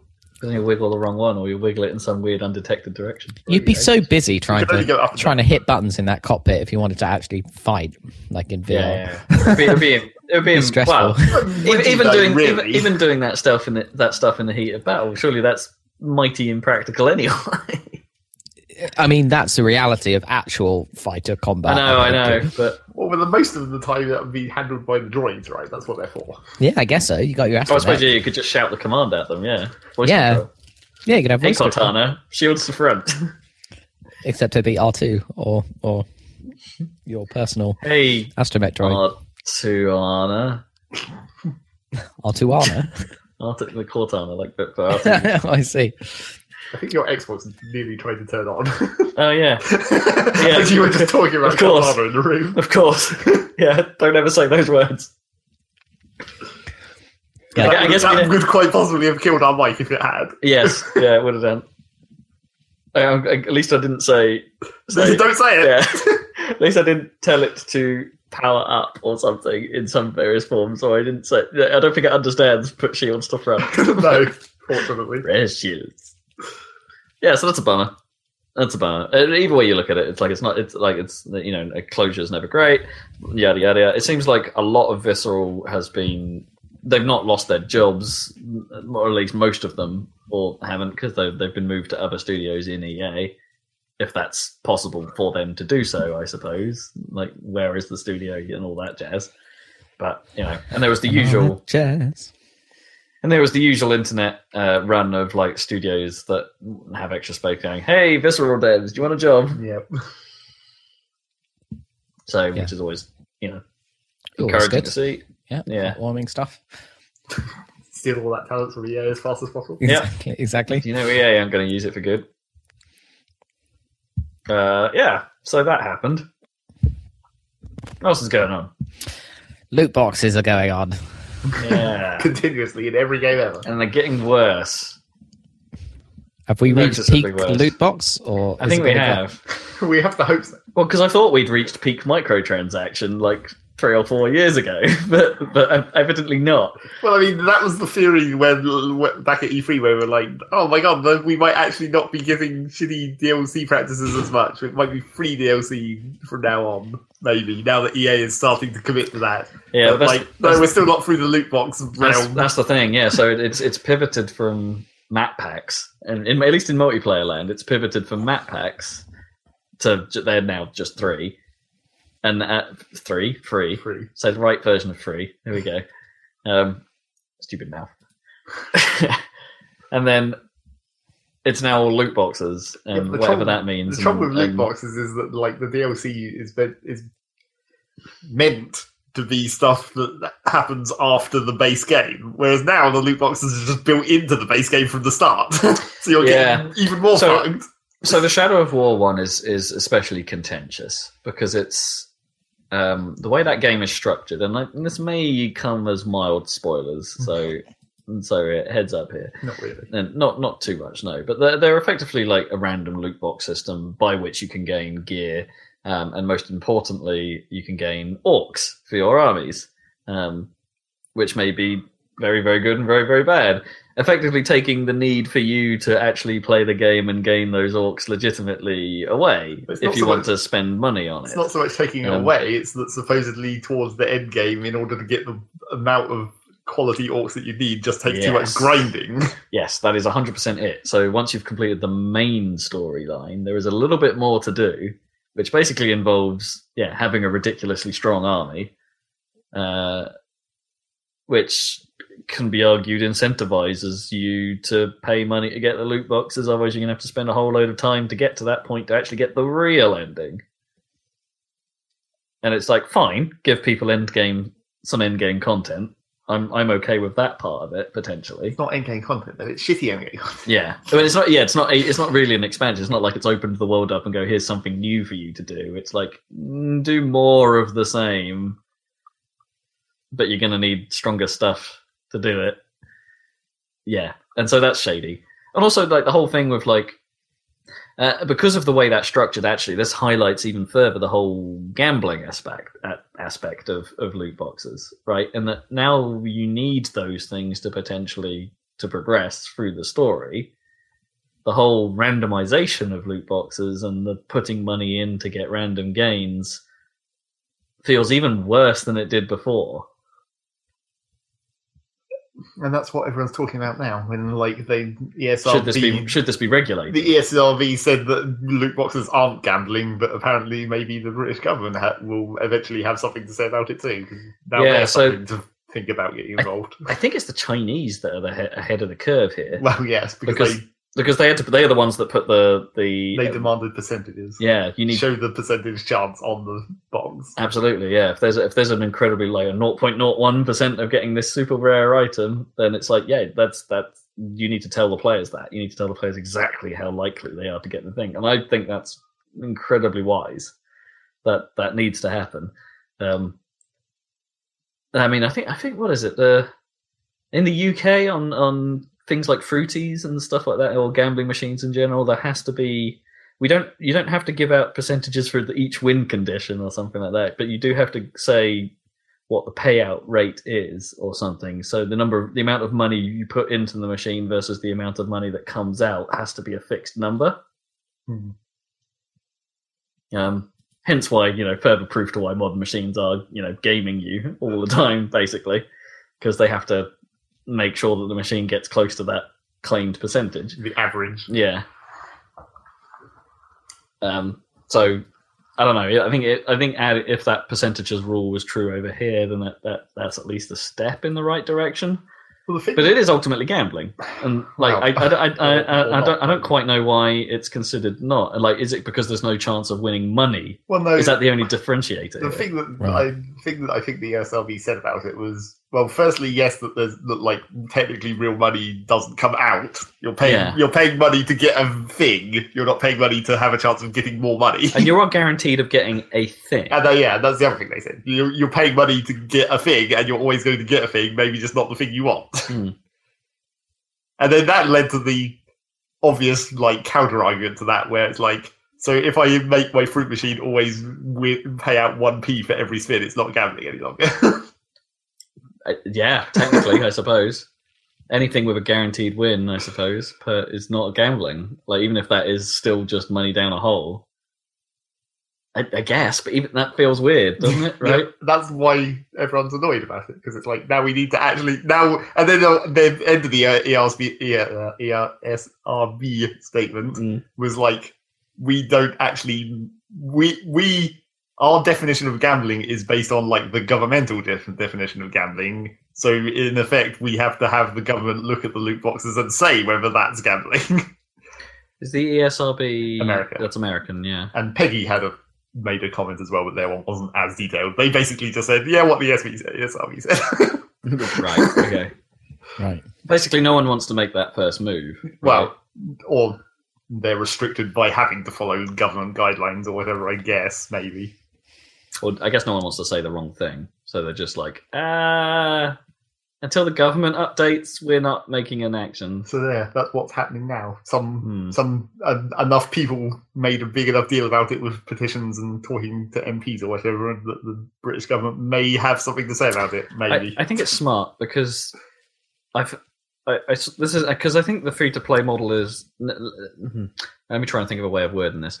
The loot box stuff is more overtly gambling, if, if let's call it, like, even if it's not gambling, but it's Even like, if it's not gambling yet. yeah, it's but it's more overtly in that direction. Yeah. But I've had a problem set with free to play, even from the like you know the whole best value, spend fifty quid to get all this in-game currency stuff, f- purely from the chil- the the sort of the child aspect Well, yes, of it because child it's because well, and kid kids don't really understand the value of money. Uh, that for, in some of the games that these are, like some of these super simplistic games with free to play currency systems in there, they're like, "Can I buy this, Daddy?" And it's like, "It's seventy quid." No.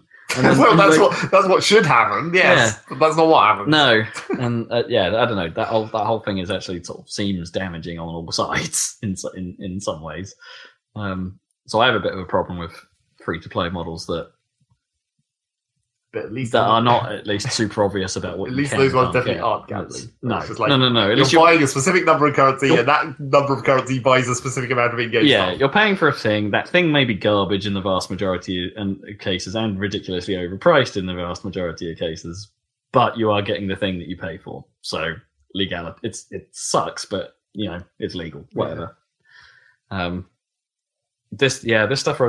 It's more the problem that it's now everywhere, right? I don't have a problem with loot boxes as a concept. They are a fun progression mechanic as as long as you don't pay for them.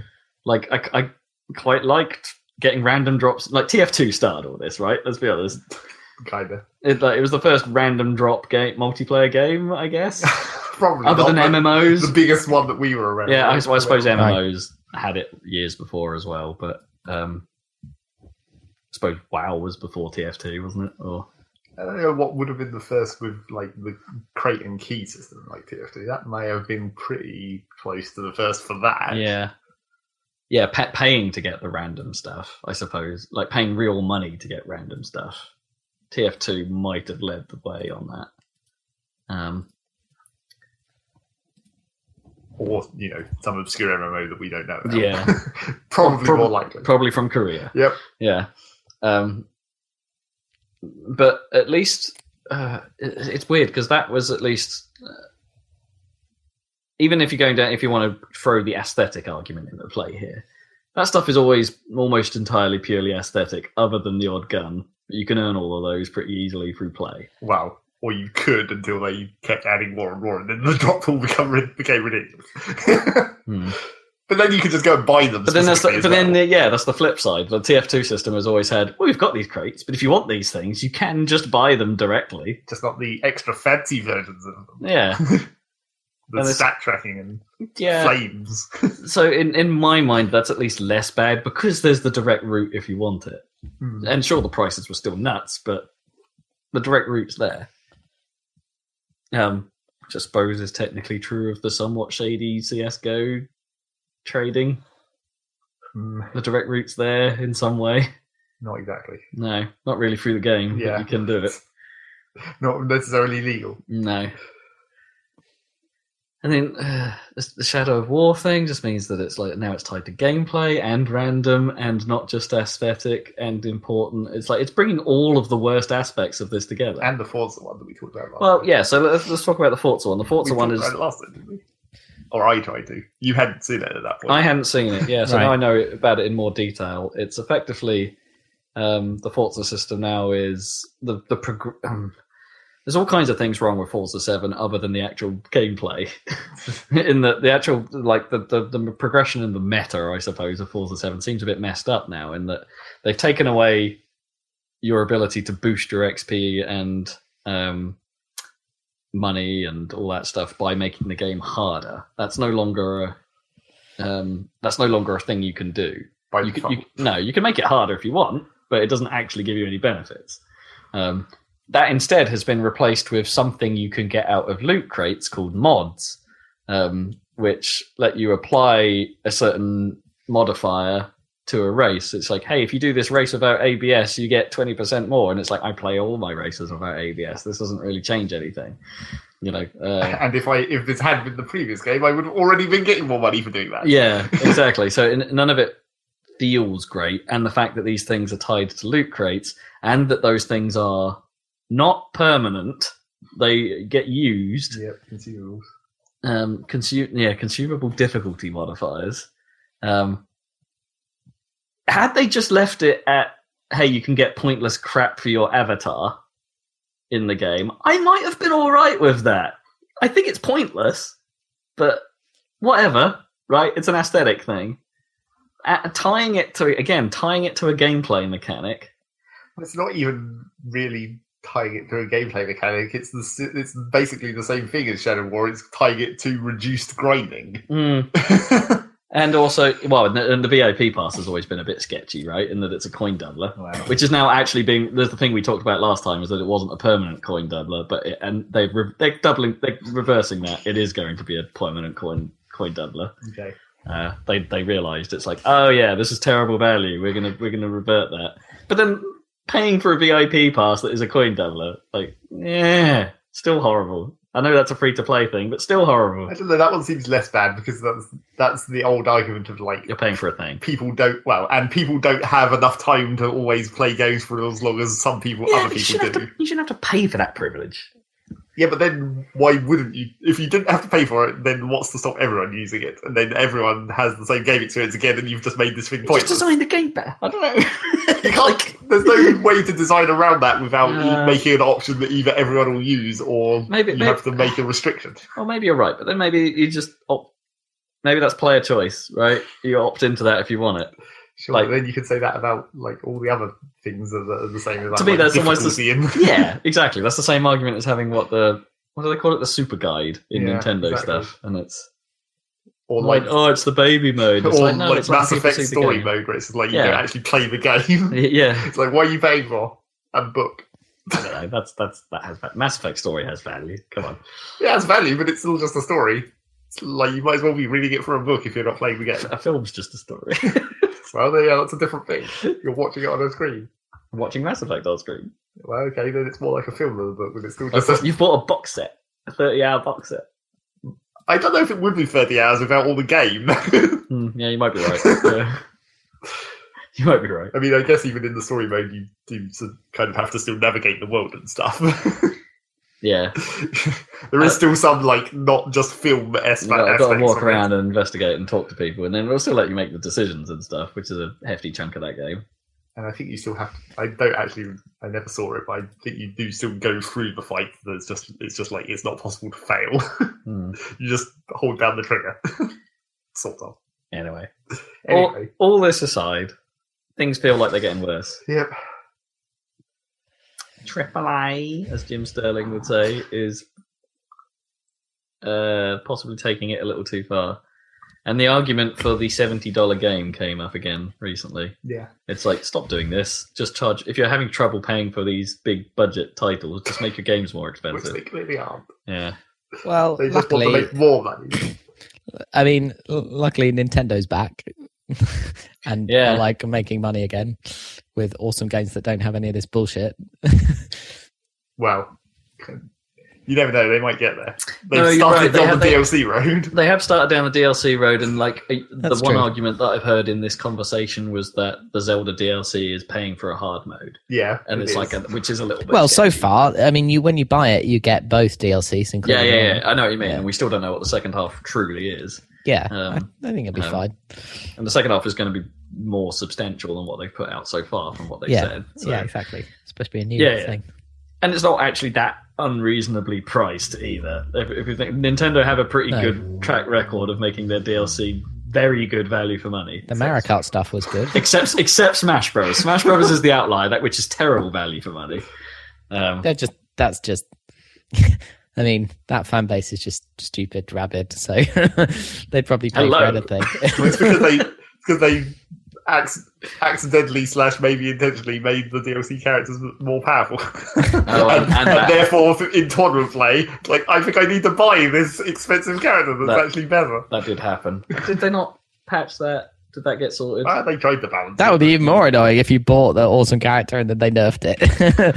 well, you know that's how They That's have how it to. works. fighting games work. They have to. Yeah. that's how it works. In fact, that happens frequently in every hero game these days. Like you know, Overwatch had that problem for a while. It's like we've introduced a new character. They're It's either too good. they're either too good or they're completely useless. Yeah. As is as was the case with Orisa when Orisa launched. It's like no, she's rubbish. Yeah, But she, I actually see her getting used more and more now, and it's but it does seem like for Smash Brothers, where you're making these DLC characters, does seem like less than coincidental when you've accidentally made most of the DLC characters high tier. There's no like really shit DLC characters that are just like only there for the casual audience to have fun with and be an interesting character reference. They're all Mm. pretty good Yeah. in terms of like tier lists. ah, that's fine. I don't mind that as long as they're as long as there are characters that you can beat them with. You know, that it's like themselves, for example. that's not quite what I meant. But anyway, Nintendo like Mario Kart 8 to me is the best example, and it was the first example, right, of a Nintendo DLC pack, right? Pack maybe. I mean, the Smash Mm. Brothers DLC would come before that, right? I don't know, maybe yeah, maybe. At least the first one. Or Yeah, but the Mario Kart 8 DLC packs, or the, you know, especially if you bought the bundle deal, I think it was like sixteen pounds to get fifty percent more game. Yeah, that was the That's a one. that's a fantastic deal. Keep doing that, Ninty. Lead the way. your your your games may be expensive, like from the outset, but like if the quality is that is there and the DLC is reasonably priced, then it's Nintendo's worth it. games even aren't necessarily expensive from the outset. They're like Well, now like- they're now they're just average from the outset. fifty five. Well, I don't know. Some of the Switch costs are a bit high for games, like the digital, even the the the physical versions. Like like what are you talking about? Forty five minimum. I don't know. I still came under forty five for Odyssey, so Still, bit rich. But then then you have the Nintendo problem that their games don't get cheaper ever well, sure. in any on any medium. anyway, uh, any more news? What else we got? Uh, oh, there's a TF2 update. What is that? It's just- I don't know. What is it? Update. Jungle It's just- something. It's just what you'd expect. It's like the jungle skin for some maps, one official map, and then some number of community maps, and then Is that it? one official weapon and some number of community weapons. I thought the pyro had a Basically, just a jetpack. TF2 update. It's just just just a map update, basically. Yeah. Doesn't I? I thought I saw the pyro had a a, a jetpack or something. Well, I'm sure it will just be a cosmetic replacement for his normal backpack, like always. You think? Hmm. Unless there is, unless they've introduced yet another random game mode where they've decided to have jetpacks, like they had the game mode that had grappling hooks. Oh, did they? The hell? Were they like being like, we can be Titanfall if we want? yeah, I think that might have been. Well, I guess it would have been after Titanfall One, but way before Titanfall Two. Ah, Titanfall okay. Two. So And these the are like skins for the maps, right? That make them look all jungly and stuff. Is that the well, no, it'll be it'll be new maps, but they'll New just be jungle themed, Right, jungle. like how we had the Alpine theme. Right, right, evolved. right. Which was basically the last one they added, right? The the the, the green, the last official theme. I don't know if they. I don't know if Valve did make an official Alpine map, or whether those were all community maps. Cold front. Coldfront is Is slightly different. That's snow. Oh right, yeah, yeah. the Alpine one was like that weird payload map that went into the Yeah, tunnel. the, At the, the, the weird trenchy. What's that called? Water Waterworks. Maybe is it the one that had the trenchy? Um, the the the, the starting point had the weird base, and then the, the, like And the, the, trench around the front. Yeah, yeah. and, the, and the payload was going over the trenches in various weird ways. Yeah, it was just complex map that one. Well, that's why you know that's how you can tell it was a community map because Yeah. it was slightly too complicated in terms of layout and like Mm. weird back routes. I think it yeah, yeah had its better moments that map, but yeah, that's I, that starting one especially was a bit nuts. Yeah, so the Al- Alpine skin, and then I guess the snow skin was technically something because there was Cold Front and there was the King of the Hill map that was in the snow. Whatever that was called, don't remember. Is that Cold Front? No. Oh no, the King of the Hill. Oh, King of the Hill. Sorry, yeah, yeah. No, I know what you mean. Yeah, I can't think of it. Cool. Flamethrower Yeah. improvements. Afterburn. Burn duration is now based on how long the flamethrower was actively hitting an enemy. No more puff and run attacks that make enemies burn for 10 seconds. It's a shame. Hmm. 'cause, you That's kind of a key tactic. That's that's Yeah. what makes the pyro. That's what makes the fire useful. yeah, that was the whole point of Afterburn that you Yeah. could just like hit someone and even if they retreated, you were still doing damage. Yeah. but, you Well, know, it definitely has some kind of later jet days of Pyro, I think- backpack. Fires a short duration blast, deals three times falling damage to anyone you land on. No, Okay. all right. So you do. There is actually. It's, is- oh, it's Oh, it's, like like, it's like a secondary weapon it's Yeah, a bit like a it's a Pharah jump weapon. by the sound of it. or a flare Yeah. jump, Yeah. I guess. Yeah. The actual scientific term for lighting a fart is pyroflatulence. In case you're wondering, it, it has to go in a slot, but then what does it replace? Does it replace It's a shotgun. I guess. It's a secondary, yeah. Nah. Hmm. I mean, sure. I mean, you could already. That was where the flare jump was for the pyro, I guess, because it was the it's the flare gun that has the explosions that you could do the flare jump with. Right, yeah. So I guess that's still technically the same slot. I never tried that. It was real difficult Yeah, to it do the sounds flare like- jumps with them. You didn't. You got virtually no height. It was really just for like you. You could add quite a lot of sideways momentum, so you could do like long jumps essentially. Hmm.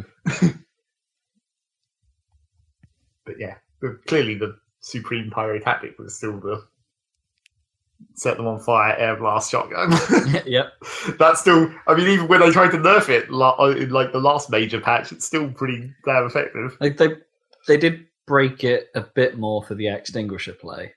That didn't work quite so well. Well, that was when they changed the like mini crits from the front rule. yeah, I mean, uh, it still technically works, it's pretty effective, but just not as a, you could. But that shotgun out. was still way more, still the best option for that tactic.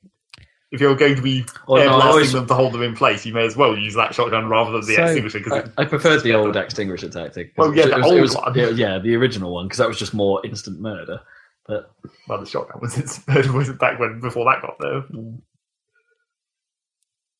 So the air blast strength has increased, but air blast now causes the target player to have reduced footing and air control for a short period rather than losing all control. Air blast Probably not gonna make factors factors Oh, in see. the upward angle of the air blast rather than having a fixed upward force. Oh, so you can sort of oh you're right, pointing up, you That's- can puff people upwards more. Well, That's- and you that's have to kind get of closer, I guess, Yeah. to actually keep them off the ground. I kind of like that. Like not as a pyro player, but as someone as someone. Yeah. If I was playing against pyros, the number of times where that blast just knocks you up somewhere and you get kind of stuck, and it was clearly not the intention Right. because you just sort of jammed in a bit of geometry awkwardly, or yeah, and it's then, like because of the upward thrust, and it's like why why did why did that? And you look at it and go, why did that happen? yeah, but then you're then that like, I mean, I'm not sure whether it's a good thing or not to remove the like pyro juggling, where you could just hold like an Uber medic, you could just hold them for the whole Uber if you I mean, you still could, right? You could you push, could, but they could push- push them theoretically into a- move out of it. push them into easily, Yeah. well, it because maybe they Yeah. can move out of it. You'd have now. to be more It depends how much it's juggling. been reduced by. Like, it might actually be reduced quite a lot still. So it's only a subtle movement, and then you can still sort of go, oh, oh, oh I've still got you. I've still got you. Yeah, maybe, but that's the question. Is like, how easy is that to do? Because Hmm. it's an important tactic, and you know, some some people would say that that's just like real bad, where you can Also- just basically completely disable someone. But Well- the whole point is then the like the guy he's Ubering is meant to turn around and kill you. Yeah. Also, does it reduce um, environmental, like potentially, like your ability to push them off? effectively Offers. enough. Yeah, I guess. Well, maybe or maybe it improves it because if you're Yeah. not getting so much vertical, increased. you could push it like someone purely More horizontal, so they just Yeah. fall off the ledge faster. Yeah. Yeah. but then if they if they recontact the ground before they go off the ledge, does that then give them full control back so they just stop? Uh, it depends how much momentum I guess they have on landing. Yeah. Yeah. So it says air blast now factored in momentum of the pyro and the target. Momentum of the pyro, now that could be interesting. yeah, so if you're you running run an air towards blasting, it. you'll get more. More boost. Yeah. Yeah. Or if you're but if you're backtracking, then it means less. Does well. that mean if you jump as you air blast, you get extra vertical? Maybe. Ooh, that could be fun. That'd be awesome. And That game is that. I, I kind of wish that game had a bit more done to it to modernize it though, because it is. I know they added. I kind of wish it had less because that matchmaking was bullshit and bad. I don't think it worked badly. it didn't work as well as just picking a server. Well, no, but, but that's still there, No, it isn't. isn't it? Well, it is technically, but there's so few servers still in there that it's basically might as well not exist. Mm, all right. if you can't join a Valve server through that system, that was where all the people were. Mm. That's So that everyone- everyone basically does only them. for ridiculous modern servers at this point. everyone only ever does the matchmaking now. That game, st- that game is showing its age since the map. You know, for the last. It's year freaking ancient. I mean, no, no other game it would be expected to last this. I mean, obviously, Overwatch will be expected to last that long, but we've got years to go before it's, you know, the equivalent age. Well, hmm. Do you It's think weird because Overwatch I go- will I go- last as long as TF2? Well, it's weird because I go. No, I'm not sure it will. But I Maybe go. there'll be I a go through sequel. I go through phases with well, yeah. I go through phases with Overwatch where I'm not quite sure how I feel about how it's been added to, um, and and how its events have worked in particular. Because I'm you know, skipping ahead a little bit. I've been playing quite a bit of it the last couple of weeks. Um, Halloween. Yeah, because the, the well, yeah, the the Halloween loot's all back, um, and you know the Doctor Junkenstein's Revenge event is actually kind of fun, um, even if it is just a horde mode. It's kind of nice to play. Um, but that's part of the problem is that they've just brought that back again, and most of the events so far in year two of Overwatch have been we brought this back, not we did something different, um, which starts to make me think that maybe a lot of the events were just built before the game launched, and it's like, oh, we can just roll these out. Well, yeah, but like if you think about TF2's events, they did basically the same thing, where they just made made the event once and then just re-enabled it every year. I mean, TF2 Oh. they made like a new map most of them. Oh, I'd like to say the Halloween event actually changed quite, especially in the early days. They changed every year. Like Not there was something really. quite different. Like there was the it was only different because they made a new map that had the mechanics that were new built into it. I thought it changed quite a bit because you had Headless Horseman, and then you had the Bombonomicon, and then you had Yeah, that like they those were. I mean, they were well. The extra stuff that was linked to those were in the maps, but the like like the Bombonomicon you could use whenever. But the no, but they had a whole different boss fight because they're the second year they introduced yeah, that dude. it was a boss fight that only worked during Halloween and on those maps, right? But no, but you had Headless Horseman the first year, and then they introduced a whole different bad guy the second year. yeah, but that's just like a new map essentially. kind of. But then you got they've made a whole new character and a whole new thing, and it had teleporting craziness. And I wouldn't have called that the second year either. I would have said there was a whole year gap between those at least. Yeah, maybe, maybe, maybe you're right. But still, it felt like. Admittedly, TF2 hasn't did, never did as many events as that, but you, you were still in the update cycle at that point, right? The, the big major, Yeah. like, oh, this changes everything updates. Um, which I suppose Overwatch hasn't ever really had too much of. There's been a lot of balance fixes and stuff like that, and what we've Junkertown just came out recently as a new. So we have got finally another new map that weirdly is very TF2 feeling. More so than the whole rest of the game. Yeah. Well, it's in Australia. That's clearly the trick. it's a bit like Dust, you know, that Dust Bowl look, right? And even the map feels a bit like payload maps from TF2. Like there's very, there's way more similarities in this than there has been. Well, at a certain point, if you're just making a, a sort of Western-esque looking mine slash Western town, you're, that's pretty much just that aesthetic. Yeah, don't get me wrong. It's it all play- gonna it- look like don't get me wrong. It's another level that plays great in in Overwatch, which is fantastic. You know, it's another great level. But uh, what we, we've had three new levels, effectively three new main levels, I suppose, over the last year, which isn't too bad, I suppose. Hmm. And what we've had three new characters added to the roster over that time as well.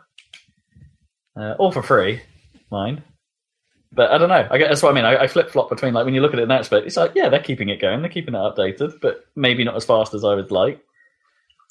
But then you compare it to the TF like games of old, and it's like, oh yeah, well, games of old didn't really update that fast either. We We've just- already had this discussion Yeah. before where we conclusively proved that TF2 did update. TF2 did fast. update real fast, but it didn't update with maps. Oh yeah, no, I can't remember. I've forgotten. Anyway, whatever. Um, it's yeah, so I don't know if it's fast enough or fast enough, and it's like yeah, so I do, I do wonder if Overwatch will keep going unless it It seems manages to. hugely unless it manages to- So Yeah, the, the pace isn't as fast as I would like to keep coming back to it, but um, and somehow it still doesn't apply, doesn't appeal to Zach, even though it's a bigger game now. Um, Not that bigger though, as we fifty percent bigger. That's also a problem, though. That's not necessarily a good thing to say. That's like when they talked about how Battlefield Two, uh, Battlefront Two, was like 100 percent bigger than Battlefront One. like, Oh yeah, now, good, now it's now it's a job. Proper, now it's a proper size. But yeah, I don't know. Overwatch is good enough that this, that it, it, this has always been my argument that the mechanics work so well in that game that the actual size of or number of maps has never actually been that much of a problem. You want more because it's a great game, not because there isn't enough. Overwatch. I, I don't like the Mercy updates. I, it's something I just don't gel with it. Like, so they, they I, we, I mentioned this a few weeks ago, but they changed Mercy so the Herald doesn't like um, res everyone nearby anymore, and that you've got a single person resurrect on a cooldown. right, But it's it's but it's trickier to use, um, and if you fire the ult, you get an extra charge uh, of your uh, one Main person thing. revive. Um, right, So you can you can fire an extra revive off um, when you fire the. But the ult is basically you can fly. It Doesn't actually really do anything particularly fancy or anything really that useful. You just can suddenly move in three dimensions. Um, so it's mm, not. I mean, you could go after a Pharah, I suppose, The perfectly the with best your, plan. with your pansy gun. Yeah, I don't. I don't really get it honestly. I don't really get what. But uh, uh, it seems like every competitive team now has at least one mercy on, on like you know what depends on what game mode you're playing you, you can only have one mercy but you know i mean every every team has a mercy now and it's like why didn't you have that before it's not different enough but anyway yeah not not sure i like the change suppose it i suppose it is a bit fairer but in some respects but it means i'm playing a lot of zenyatta now as my healer Hmm. it's just more fun.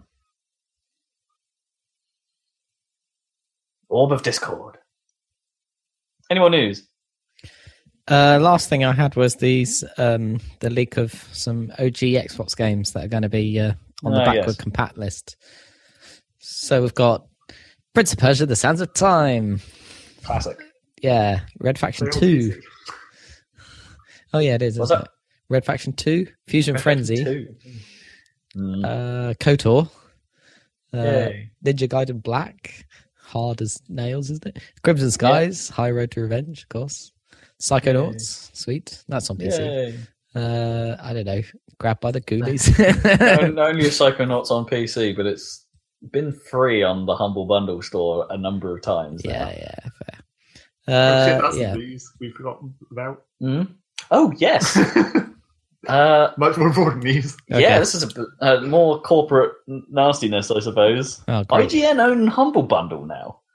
What? Yeah. Weird, isn't it? So IGN, the news, journalism, reviews, and previews and media, games media company now have bought the Humble Store and Humble Bundle.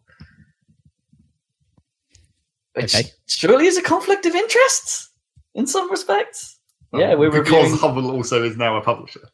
Oh yeah, and Humble are a publisher as well. Yeah, and yeah, so like IGN are publishing games, reviewing them, and then selling them to you. That's what you're worried about. yeah, If you see a review of a game that was published by Humble on IGN, then you might have worries about that. it'd be interesting to know if IGN just have a policy down where it's just like, look, we can't, we're never going to review a game that we've- so. uh, that we, our corporate family has made, You'd hope so. because then the problem kind of goes away. Um,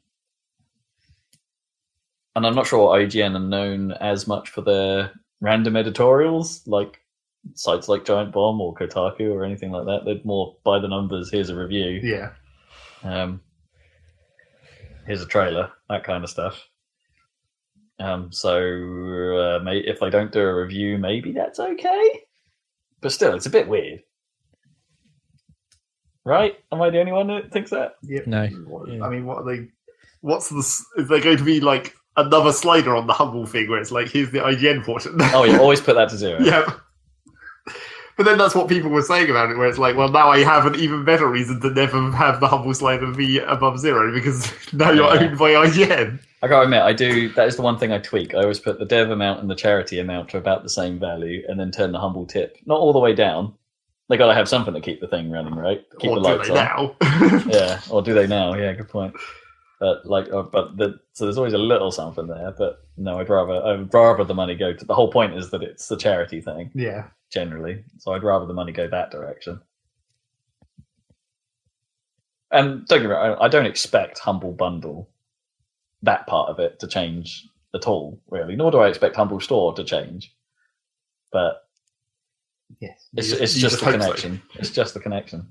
You hope that that's not going to change, and th- where there would be overlap, there won't be. Mm. and then everything will be fine. It will just be a weird, like, this company owns this other company in the background, where, where it seems weird, but it's irrelevant. That's what you're hoping for. Yeah. anyway, weird stuff. Yep. Xbox Originals, no Jet Set Radio Future. No, no one. that is the and Panzer Dragoon Orta. Orta. Tho- Those are my those are my two, right? My my top two. Yeah, I'd Uh, probably pick those two. Um, yeah, I would and Burnout. I would say Outrun Burnout three, two as well. Oh yeah, but yeah, Xbox version out uh, Burnout's pretty good. I would say Outrun two as well, but I know that's never going to happen because of licensing. right. But yeah. RalliSport Challenge.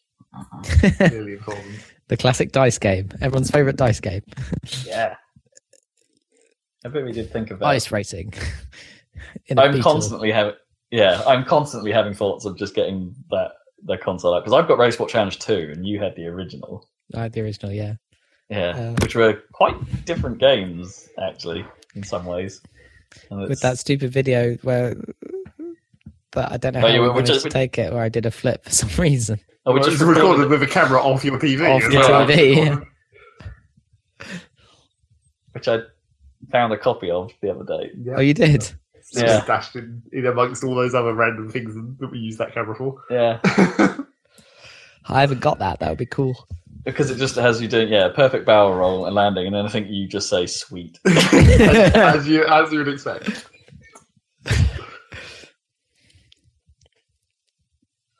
In replay mode. I wouldn't have Oh, thought that no, the physics of that we- game would allow you to do that. I was quite surprised. I've just remembered the best thing about that game. I'm Wasn't it? sure That you was that- have. That was that we managed to time. Um, oh, what's that? What's that song? The White Stripes song.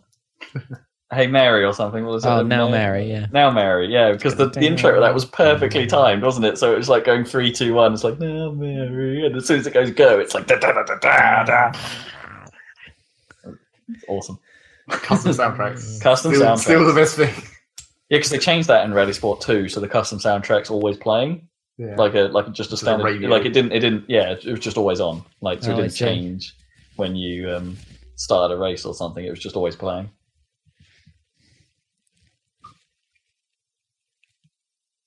I think how did it work in Burnout? Was Burnout like it started the track at the start of the race, yeah, I think so. so you could have Mona Lisa Overdrive or something going, and then Yes, you had a nice ramp up yeah, at the start of the race. or the Agent Smith fight, whatever that music's called. That's quite funny. Is that the Agent Smith or just the highway? No, Mona Lisa drives the highway, but like the yeah, the um whatever the Agent Smith music was was quite a good burnout theme as well. Mm. that one was a little too dramatic right immediately. Yeah. Go ba-da-da, ba-da-da, ba-da-da.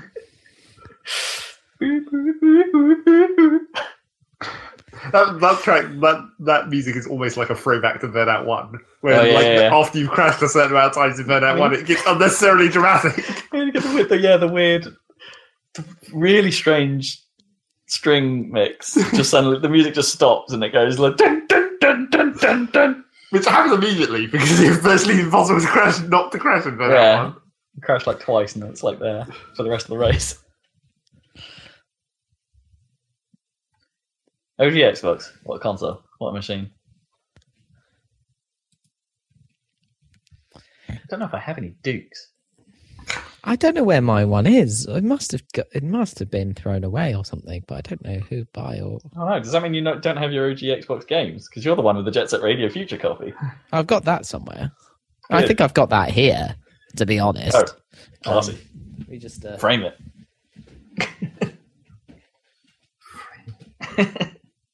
it's a work of art. I think I've I've put them somewhere. I can't remember. where, Unreal but yeah. Tournament 2. Or no, Unreal Championship Yeah, 2. championship. Coup de grace. Oh yeah, because you had Blinx as well. Uh, yeah. Yep. It Blinx. That was not not that bad. Too hard in places. Weird. Well, just weird. Just really weird. Oh, they should do. They should do the Conker, the the remake of Conker. They should make work because you know they've got that rare link, and they should have done not, that for rare that not replay. already in fairness. rare replay. Oh, No, it's the N64 version's in rare replay. Oh, weird. but they've never done the the live and reloaded version, which is which I suppose might be a bit weird because it had a focus on multiplayer added to it, hence the Conker Live part. Right.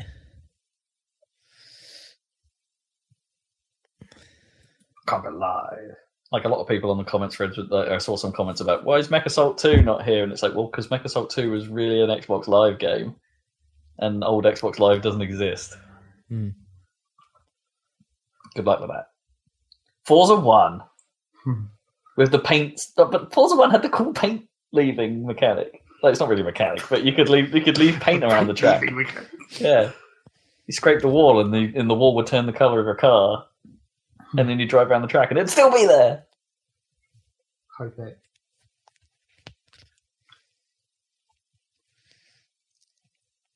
Classy. Does happen. I've left blue streaks about in my in about the Cambridge roundabout in my last car. But are oh, they still there? I think they are. Yeah. Last time I drove around it, it was still there. Blue streak speeds by. yeah, exactly. Robin a broken Appropriate. car. Appropriate. Any more news? Nope. Oh, Xbox Dash. No. Xbox Dash Oh, updated. something about the uh, Xbox Amazing. Dash. Yeah. So I don't know. It's another one. It's another refresh, another visual change, another reorganization. Not that much of change. Is it still It's not- tiles? It is still tiles. It is. Uh, it's slightly less busy now, so there's fewer things on screen at a time, um, which which does look better. I, I I think whether or not that actually is easier to use or not is still jury's still out. Not sure yet. I haven't made my mind up.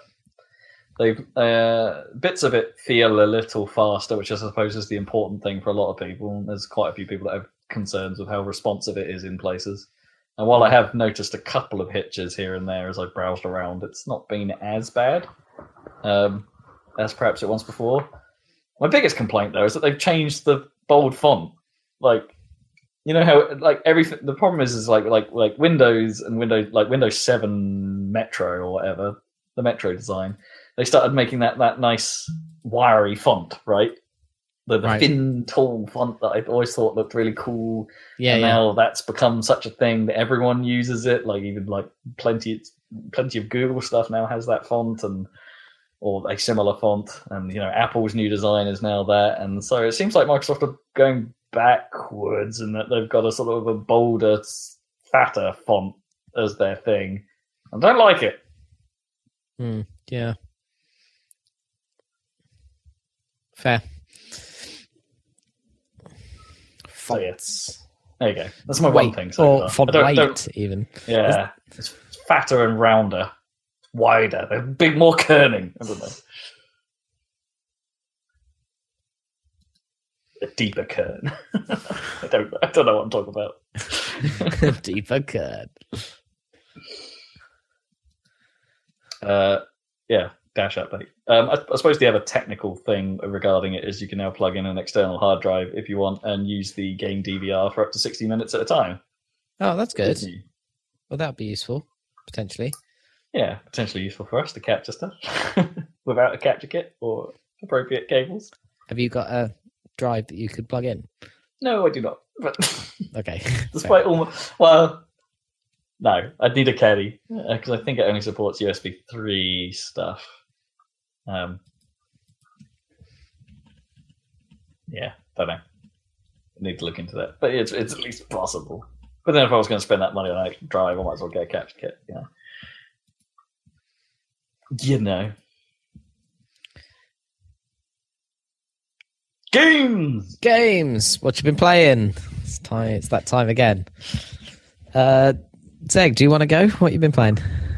Yes. Uh, I've played a lot of things in small amounts. I've played things. It's it's that flip where I have weeks where I don't play anything or I only play one thing. Now we're back to playing lots of small bits of things. Hmm. I guess not that many things. Um, I briefly went back to my Factorio save, but then exited that again. Still waiting for like the next major patch on that one. Speaking of things that I'm still waiting for patches for, Dwarf Fortress, you know that the the patch might hit before the end of the year. what? What's, what's going on with what's going to be in that? mostly stuff that I don't care about again.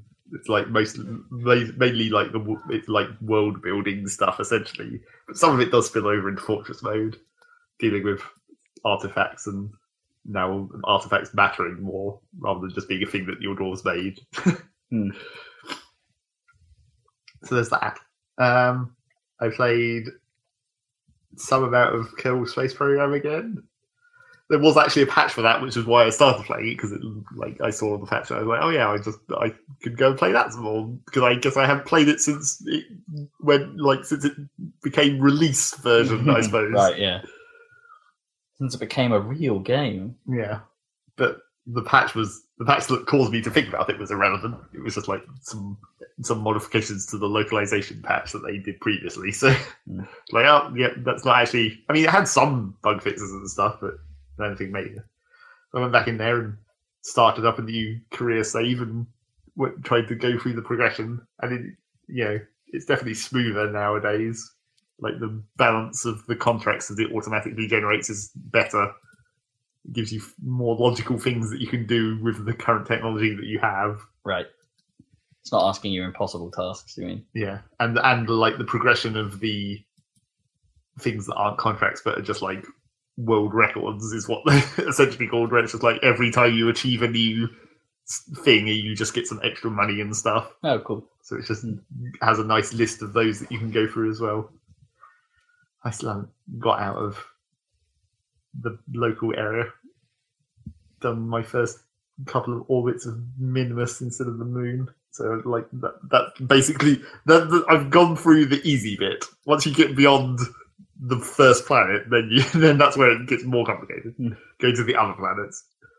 That's the easy bit now, isn't it? Just actually managing being able to fly a thing was, was, the, was the hard bit. not as hard as it used to be. Things are more, but, you know, the physics, physics engine is more stable and aerodynamics makes more sense. Really? And you have more options to like precisely place things, Hmm. so you, you can actually tweak things a little easier. Things don't wobble quite so badly. Yeah, exactly. So it's generally okay. I still had some problems where the first moon landing I did, like I I landed and I took off and then I realised I didn't have enough fuel to get back, and I was like, that "Oh, classic Kerbal problem." Hmm. But then I- I also didn't have like any real way to. I wanted to bring the whole ship back because it had like the science in it. like I, I wanted the data that was stored in the ship components, and I like you could maybe send a scientist up there and then take the data out because that's a thing that the scientist class can do. But I don't think I actually had either capability at that stage, so I don't think I could have actually done that. So instead, I had to spend some science to unlock the the like grabber that is meant to be used for asteroids, and then just grab the ship, fly another ship up there, grab it, and then like use it as a tug and just drag that whole ship back, which worked. Once you get used to docking, that's another. You know, there's a lot more op- options nowadays for like making your maneuvers easier. I mean, apart from the maneuver nodes that have been the classic, but now now once your once your evil your probe cores or your pilots level up sufficiently, you get like you can automatically tell them to face forwards or face backwards or face target or face maneuver. So you could have them just point the right direction, and then all you have to manage is the engine then, Which makes things a bit easier for like dealing with docking and changing orbits and stuff. Still kind of tricky. Yeah, that's. I still haven't got to the point where I feel like I have the. I still feel like I'm slightly behind the curve in tech. Like I can land on the moon, it's just kind of annoying and difficult. Like I, I've definitely built better moon landers before, but I'm like, where is what is the specific bit of tech that I'm missing that would make this easier? and yeah, the new science, the new uh, science systems that I haven't really fiddled with yet since whenever those were patched in, like the mobile lab and stuff, Or what things you can just land on planets and be like, or just do, keeping do all science here. Yeah, it's basically like a a, a way to get long term science because normally you you get this you use the science module wherever you are, and generally the science modules are like location specific.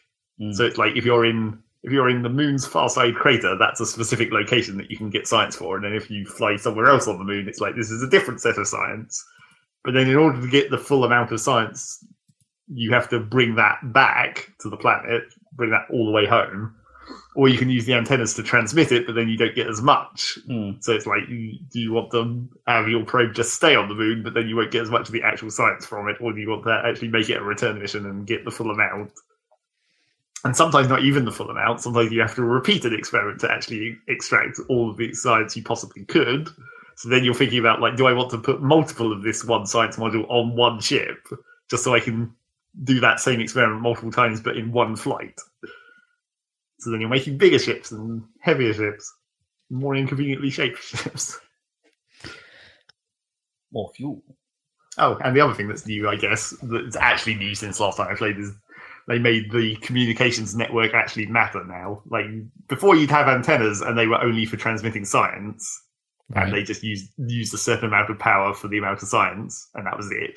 But now you actually have a communications network where you your base ground stations only have a certain amount of range before your probes and your probes go out of communication, so you can't fly that far away from the planet until you've upgraded the probe antennas or the base station antennas, or if you have a pilot on board, they can always control the ship, even if it's out of range of the communications network. But then obviously you can't transmit science back if you're out of the communications network. So now there's a reason to have satellites because it's like now you can use the satellites as a relay station to like extend your network if you put better antennas on them or whatever. And like if you're on the backside of the moon, then you're out of communication because the planet moon's in the way. So now you want a relay station next to the moon that can transmit around the moon and all that kind of stuff. Oh, that's cool. It's it's cool, but also you know another step of complexity Yeah. to, On top of towards actually making progress. Mm. sometimes that sometimes again the contracts can like counteract that. Like there'll be contracts that like put a put a probe in this specific orbit, and like so the challenge of that contract is getting the probe to the specific orbit, and sometimes they have requirements of like have this uh, module on the probe, but you can also just like use that as a secondary feature to just like put some antennas on that probe as well, and then once you're done with the contract, you've just got a probe with antennas on, so you're just extending your communications network that way as like Oh, see as an extra bonus to just completing that mission. I see. I'll repurpose it later. Yeah. And I did have one one mission where I launched a probe into a specific orbit for this for one contract, and then another contract turned up that was like, we want you to move that probe to a slightly different orbit. so Hmm. like even that can continue to add more value to that probe launch, I guess. Because you could have multiple contracts that spring off each other. If they had a little bit of thrust remaining. Yeah, if you have enough like extra RCS fuel or whatever to move the orbit.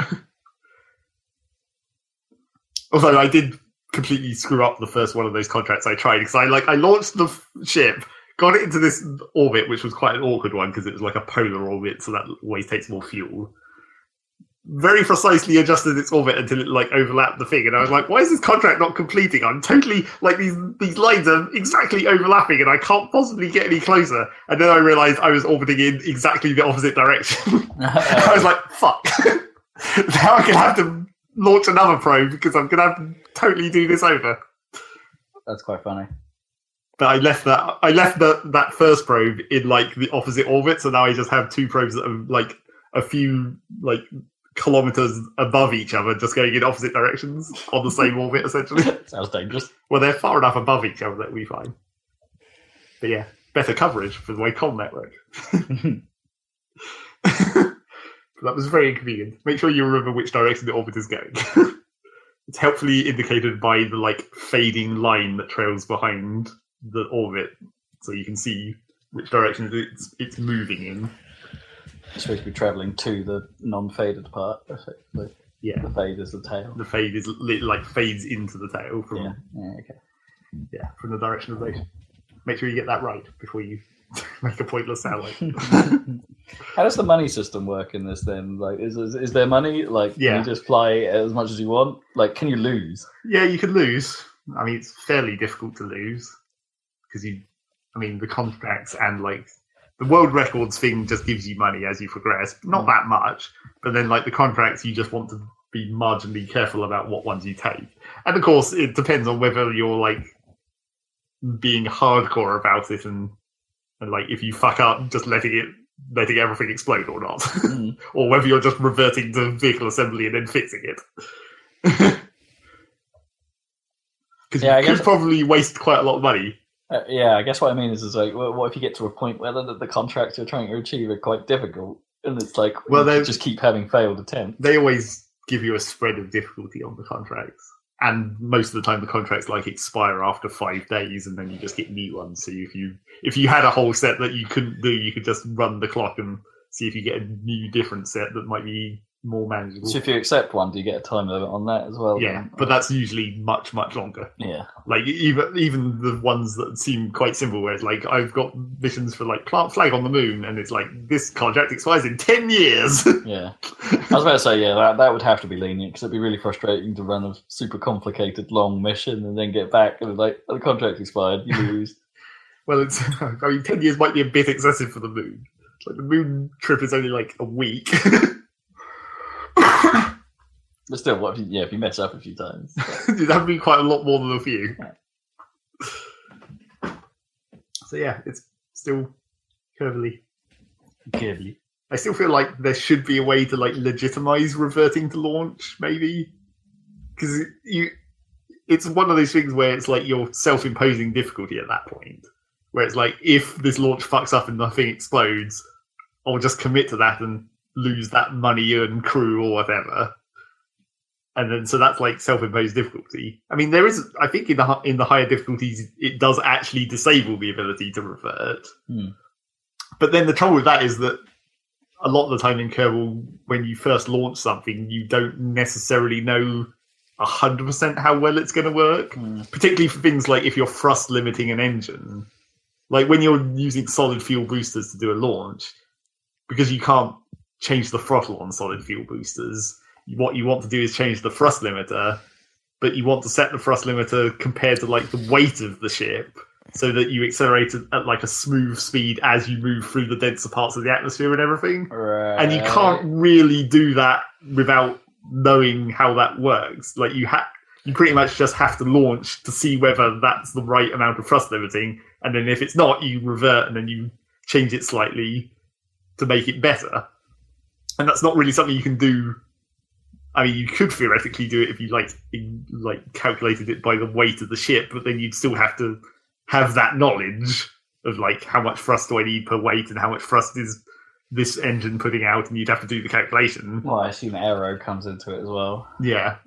So to some extent, you do just need to launch to see if things work. But then that it's like I kind of want like a simulation mode where it's like Yeah, it costs that'd be money to do this launch, but not really. But it's not a real launch. No, okay, yeah, yeah, yeah. You're running it. Yeah, yeah, I see. And then you could present it all in like fancy blocky graphics. yeah, or something.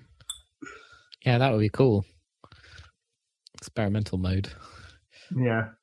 I feel like there could be a way you could do that, but it's not really that necessary. It just depends how hardcore you want to be about hardcore moding it. Iron Man. No no no no revert.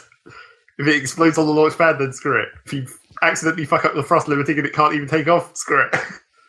Although in that case, at least you'd be able to recover the ship at 100% value, so you'd probably get most of your money back. Just a little bit of burnt fuel. Mm. so yeah, that's Kerbal. Um, There's a there's a there's a um video of uh, one of the early American rockets. Um, I can't remember if it was manned. I think it was, but anyway, I'm trying to remember what exactly went wrong with it. But it it it went to liftoff and fired its rocket for like a second or something. Um, well, after liftoff, so it, Yeah. it jumped up and then it fell back down and like managed to balance without falling. Um, but the for some reason, then the escape tower uh, uh, jettisoned the escape rocket. Right. So well, it came off but didn't actually do the escape thing. it did what it would normally do. Uh, you know, after during successful launch, when you want to get rid of it, But it, didn't like pull the command pod no, off. which it didn't pull the meant to do. command pod off. So the command pod was on top of a fully fueled rocket that was basically balancing on. Oh, yeah, so it was bad. I think they managed to recover it or whatever, but that was like not a good situation because there was some kind of problem with the obviously the escape tower system. I think it was something to do with the order of as it lifted off, it was supposed to detach itself from various wires on the ground, and it did it in the wrong order or something, or hmm. something went wrong, and it aborted the launch. So it aborted the the rocket, so it fell back down. But then it didn't abort everything else or something. But anyway, it was not good, and that was like real. I don't know if someone was actually in it though, um, and it didn't blow up, but it was pretty close. That's not what you want. No. Jeez. Uh, it was weird when they put the escape tower in the Kerbal because it doesn't really work in Kerbal because of the way like aerodynamics and acceleration work in Kerbal. Like it's Oh, meant to lift the pod off, but like because of the way the generally the engines that are thrusting the rest of the ship upwards are hard. Like because of the way momentum transfer doesn't really work correctly in Kerbal, it just like the upwards thrust of the other rockets just holds the command pod on top, and the and the escape rockets aren't really enough to move the pod off it. It's like it doesn't adjust, you know, it doesn't counter the acceleration correctly or whatever. Hmm. Sometimes you you can manage that manually by just like trying to use the stabilization to just flip the command pod off the top of the rocket. But then you tend to the command pod just tends to collide with the rest of the rocket, and then it blows up. And then it blows up. Not good. Kerbal problems. In a situation where the command that, that, that rocket was just stood there, right? Yeah. The dangerous way. Could the, would it be possible to add a system to these rockets where the command pod can just fire itself off the top? Well, that's what the escape tower's for. That's what it's meant to be for. Yeah. Well, But so explain to me the escape tower here. I'm It's very basically like a tiny rocket that goes on top of the command pod that pulls it offwards right. Yeah. Yeah. if something goes wrong. Goes on top of the command pod. Yeah. y- yeah. The rockets fire like diagonally downwards next to the command pod and it like shoots it up and away. Oh, weird. Yeah. I guess I can't visualize what that looks like. Uh, yeah, I need to look that up at some point. Yeah, launch escape system. Look that one up. Hmm. Uh, yeah, but it looks like that actually the um the SpaceX So maybe it was Dragon like- like- has got the rockets like in the Yeah, in the built into command pod, which is kind of cool. Yeah, so that's that's where I was going with that. It's like Yeah. like was was that would would they not just have rockets under the pods or at any point that they could just go yeah just fire the escape right now fire the eject and Yeah. they go and fly off and then like But- you know, yeah. uh, I imagine, I imagine down. the reason That's they the were idea. On, like I imagine the reason they were on the escape tower, apart from it just being like easier, because there's like it's easier to connect things on top of this pod where there's nothing, rather than integrating it into the stage below. But like Sure, I mean I know it's extra weight you'd have to carry. probably you also don't want to be firing rockets into the giant fuel tank that you're trying to escape from. It depends Yeah. how that would how that works, yeah. Or how insulated you can yes, make it. depends how much heat transfer there is in that like couple of seconds as you're trying to accelerate away. As long as it doesn't continue to explode. So there's that. That's Kerbal. And real real rockets. and real rockets. Um played Rocket League as usual. Um, the main thing, I guess, that's new is another Zachtronics game came out, Hmm. and therefore I guess I was one. required to play it. Another. Well, it didn't come out. It's early access. Well, I mean, it's early access in the same way Infinifactory is early access, which is that it's basically done. Oh, but they they did add stuff to. I mean, you know, the storyline wasn't complete when no, but I mean, it was like it was a fully functional game, and the storyline was complete in Infinifactory's early access. If you didn't assume there was going to be more, it's like if you assume that that was just the end of the story, where you escape the overlords and go into the resistance, and then and then that's just it. That was still a complete story. but the fact that then there was then the resistance campaign that they added. So yeah, it's similar in its early access completeness, and you know it doesn't seem like any kind of uh, alpha or anything. It's clearly a finished product, more or less, apart from whatever tiny tweaks he's going to continue doing.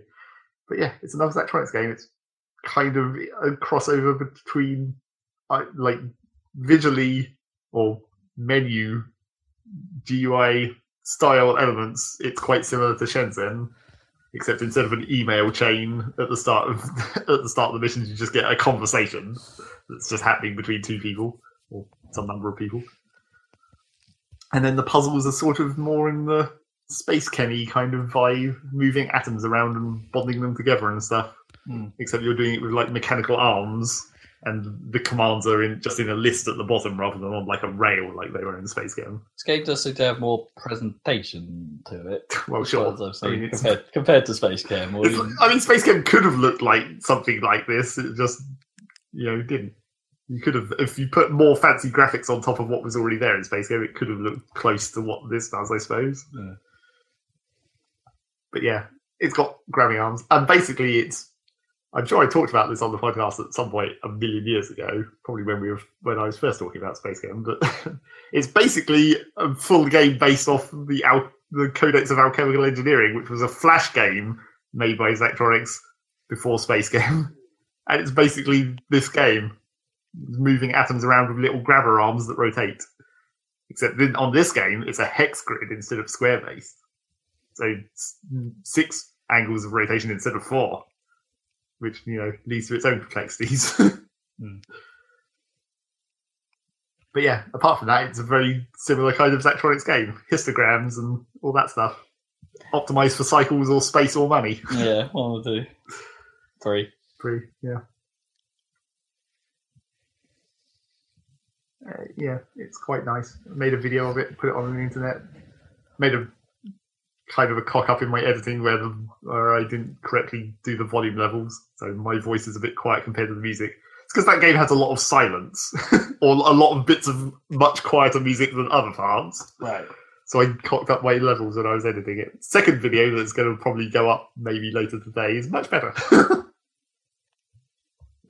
Expect another extremely long series. well, maybe not that long. I mean, I'm I've recorded four videos so far, and I'm like midway through chapter three of five, so maybe eight videos. Okay. We'll see. Okay, now I have the story of the Hang on, Have you actually said what this game is called? It's Opus Magnum, There you go. a game name that I'm going to get wrong continuously for obvious reasons. So why is it? Why is the name reversed? yep, that's the question. Okay, that's not that's not actually revealed yet. Well, that's not not yet. obvious to you. I suspect Okay. that might be like that might come up in the story Hmm.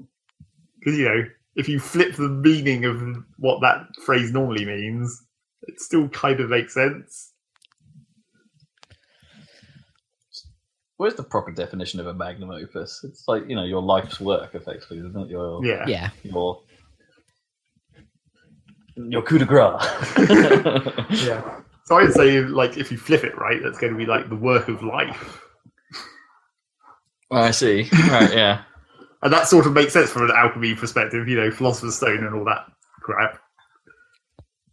Naturally, the first level is turn lead into gold, and the the alchemist guy, your character, is like, this is such a bullshit, boring task. I do this every goddamn day.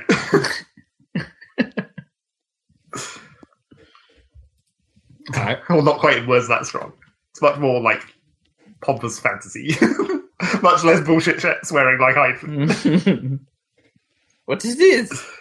Do these menial tasks and beyond this. Yeah, something more like that, alors. except less French. yeah. Don't know why I went that way with him.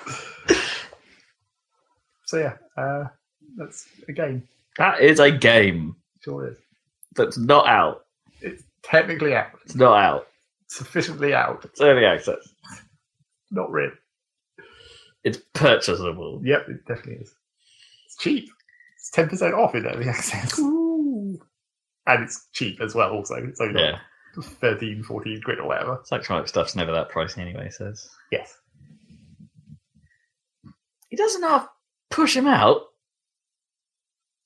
Well, I mean, this one you could argue because it's so much like the Codex of Alchemical Engineering. It's like he's already had this idea for a very long time. It's just like Okay, so you reckon this is just the real? He's got to the point where he just can realize what he originally intended. Yeah, maybe. Or it was just like he just came back to that and was like, "Yeah, this is still a good idea. I'll make it into an actual game now. I can make it better. Yeah. Fair enough. Yeah. You got anything else? Um, probably not. I don't remember anything else in particular that I played, even though I'm sure there was some some small amounts of Seven Days to Die and Factory Idol and all those other bits and pieces that I do. Space engineers, and astro- Mm. astronaut. Yeah. Oh well, I did pop back into Astroneer for like um and quite twenty minutes or whatever because they did release another big update to their alpha progress or whatever. Where it's like now you can use the dirt as a resource. Use the dirt. Where like now when you're terraforming, you actually, if you're putting dirt down, you actually have to have dirt. it doesn't just come from nothing. Okay, you can't, can't just somehow summon dirt. But also, like if you just if you just dig up dirt, you can then use a special refinery to like extract chemi- like extract resources out of the dirt, and then it's like proportional. Like the rarer the resource, the more canisters of dirt you have to shove in to get one of the resource out or whatever. If we ever make a game, can we make sure it has the ability to summon dirt? or, or, or at least embrace filth or something like that. Brains fill. Summon the dirt. filthy, filthy dirt. Sounds like a black and white ability though. yeah. Just pour dirt on things. Dirt power. And I think that's probably it. Cool. Oh, and uh, you know, not to say what will be on the next podcast, but obviously Odyssey's coming out, so there's going to be that. It's Mario time. Odyssey. Odyssey. Um, but I also very briefly went into Splatoon, missed out on the last Splatfest, but I'm maybe still continuing through my single player runs. But I'm, I'm kind of, I kind of need to do the, the horde mode because I haven't done it this month. You Get a horde mode reward. More salmons. Get that delicious whatever item it is. Delicious. Is it salmon? No, it's a some kind of shirt I think No. this month. Because I guess they've already cycled through everything it could have been. They already had a hat, they already had a shirt, and they already had a. What's the third? there isn't a third item, is there? Oh, shoes. That's Shoes, It, that's yeah. It. that, I remember like, what is the third item? Hat, shirt, shoes. You don't, for some reason, you don't change your pants. No. Which is very weird. I guess you need big enough shoes that they look like they But then into they look like parts of the real Yeah. pants. Yes, they are. Some of those shoes in definitely are big, real big. Like the the ones you get from the finishing the campaign, the hero boots that are like snow snow boots, and they're like massive, and they have like a weird like ladder thing up the back. What, do you remember? Did you ever see the what was it? The amiibo robot suit you could get from? Yeah, I, Yeah, I it's like- did see that a couple of times yeah, in the game. because that was friggin' massive. Well, that's different though. That's like a fucking robot suit. the whole thing, like you were Samus or something. White Samus.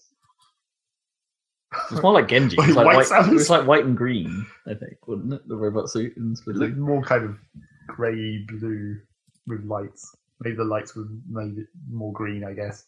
Mm, yeah, tell me. Well, green was a part of it. Yeah. So that's that. But dude, Cool. What do you play? What have you been playing, Rob? what did I play? Well, like two weeks ago, I forgot about talking about something. Do you? I played. Is it that important? No, Okay. I played through Sonic Two on the Mega Drive. Relevant. Yeah. because we talked about Sonic One and how weird Sonic One is. Really, to go back to Sonic Two is a proper Sonic game. Yeah. Still kind of weird in places. Well, yeah, I sort of forgot how absurdly difficult the end of that game hmm. is, and got and got what it took me. It's, it's a lot longer than Sonic One, a lot longer. Um, and I got got to the got to the end of it, and then was like, oh, I've just burnt all of my lives on the end boss, and I didn't beat it. I couldn't beat it. That last boss is evil, and there's no rings. That's what makes it evil. Yeah. There's no rings. Uh, I didn't get a full Chaos Emerald run either. I think I got five of the seven because you know those Sonic Two special stages are quite mean. Yes. And Um, difficult to pass. Yeah, unless you're playing in actual two player and you've got a human controlling Tails, Yeah. and then then in which case they're a lot easier. But uh, yeah, it's that was that was tricky.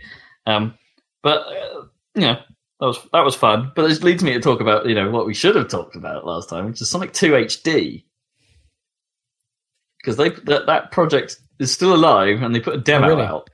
Um, right. Okay. which lets you play three of the zones from Sonic 2. So you get to play Emerald Hill, Chemical Plant, and Hilltop Zone. And that thing's pretty impressive. Uh, it's not, I mean, the engine doesn't exactly handle like the original does. There are places where you can make it do some weird stuff or uh, handle some stuff, but it's pretty good. It's got to be said. And and it looks the art the, the, the art what design they've or the approach they've gone to it is is like let's take the vibe of the original and stay as close to it as we can whilst adding to it to make it 1080p and uh, um, you know we can add a little bit more animation here and there. We can add a little bit more a few more frames. We can make things run a bit smoother. And i kind of dig it. It's pretty cool. It's uh they, they've definitely achieved that. In the in, if you sort of take the it's kind of the polar opposite of what Sonic Mania is trying to achieve. You know, Sonic Mania tries to capture the feel of how you remember that game, pixels and all, but we're going to add some frames of animation. We're going to add some flair here and there. We're going to add things that we couldn't do before. This goes, well, what if we did that and made it high def? And it's, but kept trying, still trying to keep it faithful to the old design. And it really works. It's pretty cool. It's worth checking out. Um, Zach saw me play it. You got any input as a Sonic person? No, it would look look kind of weird, really. But I think it's the trouble is that like really high pixel density, high definition tile based systems just always look weird. To, to some degree, yeah. I mean, they, they, I mean, they definitely, they de- clearly added elements like uh, there are new tiles and stuff to it as well, like transitional tiles between things. Like Yeah. you know, the lava and hilltop zone, there was nice glowy tiles around where it would touch the ground and things like that. They'd added, they'd added stuff to it, and um, you know, the bosses had new animations and stuff that they didn't have before that were um, made them a little easier actually compared to the original Sonic 2 because some of them likely didn't get so much of a warning that something was going to happen, but now there's a really nice, obvious telegraph um, that something's about to happen. In actual fact, one of the glitches we saw in Hilltop Zone uh, when we played it, um, that, yeah, that happened on the real thing as well. so it's like, oh, okay, that's a, that's a legit problem with the original game um, that they, that's been replicated. um, yeah, I don't know. I like it. Maybe, yeah, I can sort of see why it might not be to everyone's tastes. There is a there is a thing about it, and uh, you know, do you really want to see that? That, that, te- that I suppose when you get to high def, like the, the the art style becomes a thing in some respects, where it's less of a thing in pixel work. Yeah, Um, it's like when it's in pixels, it's like you interpret it what you think it looks like. Whereas now when it's high def, it's like this is what uh, someone else thinks it looks Yeah. like. this is, yeah, this is this is their interpretation of it, but I actually think it's pretty faithful to how the. I think they're going down the direction of you remember the sort of artwork that used to be in like the instruction books Yeah. and stuff like that. Oh, I think right, They're going yeah. down and, and and the sort of concept art for the games. It's sort of taking that on board. Um, and personally, I, I like it. I think it works. Um, as I say, it's only three zones right now. I, I haven't seen any of what they might be working on beyond that. Be nice to see what that is. Um, cool stuff. Don't let this project die. Keep going. Uh, outside of that, the I'm playing some more Slime Rancher. It's that that's a as I, as I said last time. That's a nice game to just pick up and play for a few hours and kind of not have to think about. You just sort of do stuff. The mystery of why Rob likes some games like this, but not all. of them. Yeah, it is, it is a bit of a mystery. Hmm. It is kind of a well, it's because it's kind of a. It's not cerebral in any way. You're just sort of like it's a bit. I think it scratches a similar itch to the open world thing to me. Actually, you know, like when you're checking things off a list in Assassin's Creed, you're effectively just doing busy work, right? And Slime Rancher is pretty much a game about busy work. You're Uh. just moving. You're, you're walking around feeding your slimes, keeping them in pens. It's like, oh no, physics have meant that they've escaped dramatically. I need to put them together before they all turn into tars and start eating each other. It's like, I need these things. And I need, I need the money from them. I need their poop. I need to sell their poop. Except now I need their poop for multiple things because I've discovered the lab, and the lab expands the what the game is about in ways I don't yet fully understand. There's more. There's more to do. There's more to it than I initially anticipated. Uh. So it keeps drawing you in. Just when you think you've like, yeah, I've seen what this game has to offer, it's like, no, no, no, I've got some more up my sleeve. It's, it's kind of cool. It's a good evening game. It's a wind down game. Yeah, you need a few of those sometimes for the Yeah. winding down times. It's a wind down game. Which is not what Rain World is. Rain World. Right. Do you mean The Legend of Zelda? Oh no, sorry. No, what? the Legend of Zelda Rain World? Just because there's so much rain. There's a rain. It was. a Oh rain yeah, job. yeah, yeah. was a lot Anyway, of rain. Never mind. Sorry. It's damn. It's monsoon season in Hyrule. Anyway, Uh, yeah. So Rain World. This is a weird one. It makes itself incredibly difficult to like. Um, it's uh, an indie title uh, released in March this year. Um, which see the the basic premise is that you are a slug cat. You have been separated from your family by the rains of some post-apocalyptic world of some description, where only weird ass creatures remain. Um, but like you know, sort of industrial complexes and things like that. And uh, yeah, uh, it's a 2D screen-based platformer, survivalist platformer, where the basic idea is you have to uh, collect enough food and hibernate um, each cycle um, in order to stay alive, basically. Um, uh, and, and the hibernate, the, the sort of rain comes on a fixed time period. You can see when the rain's coming, coming, stuff like that. So it doesn't just surprise you and you're like, oh god. Um, uh, so uh, yeah, so that's that's in essence the basic flow. There's a there's a uh, an emphasis on exploring as well. So you don't really the game doesn't really give you much guidance. It's just like here, go. There are places to see. There are things to there. Are, there are probably things to do. Uh, you've got to survive in order to do that, and there must be an end game, right? But it doesn't tell you what that is.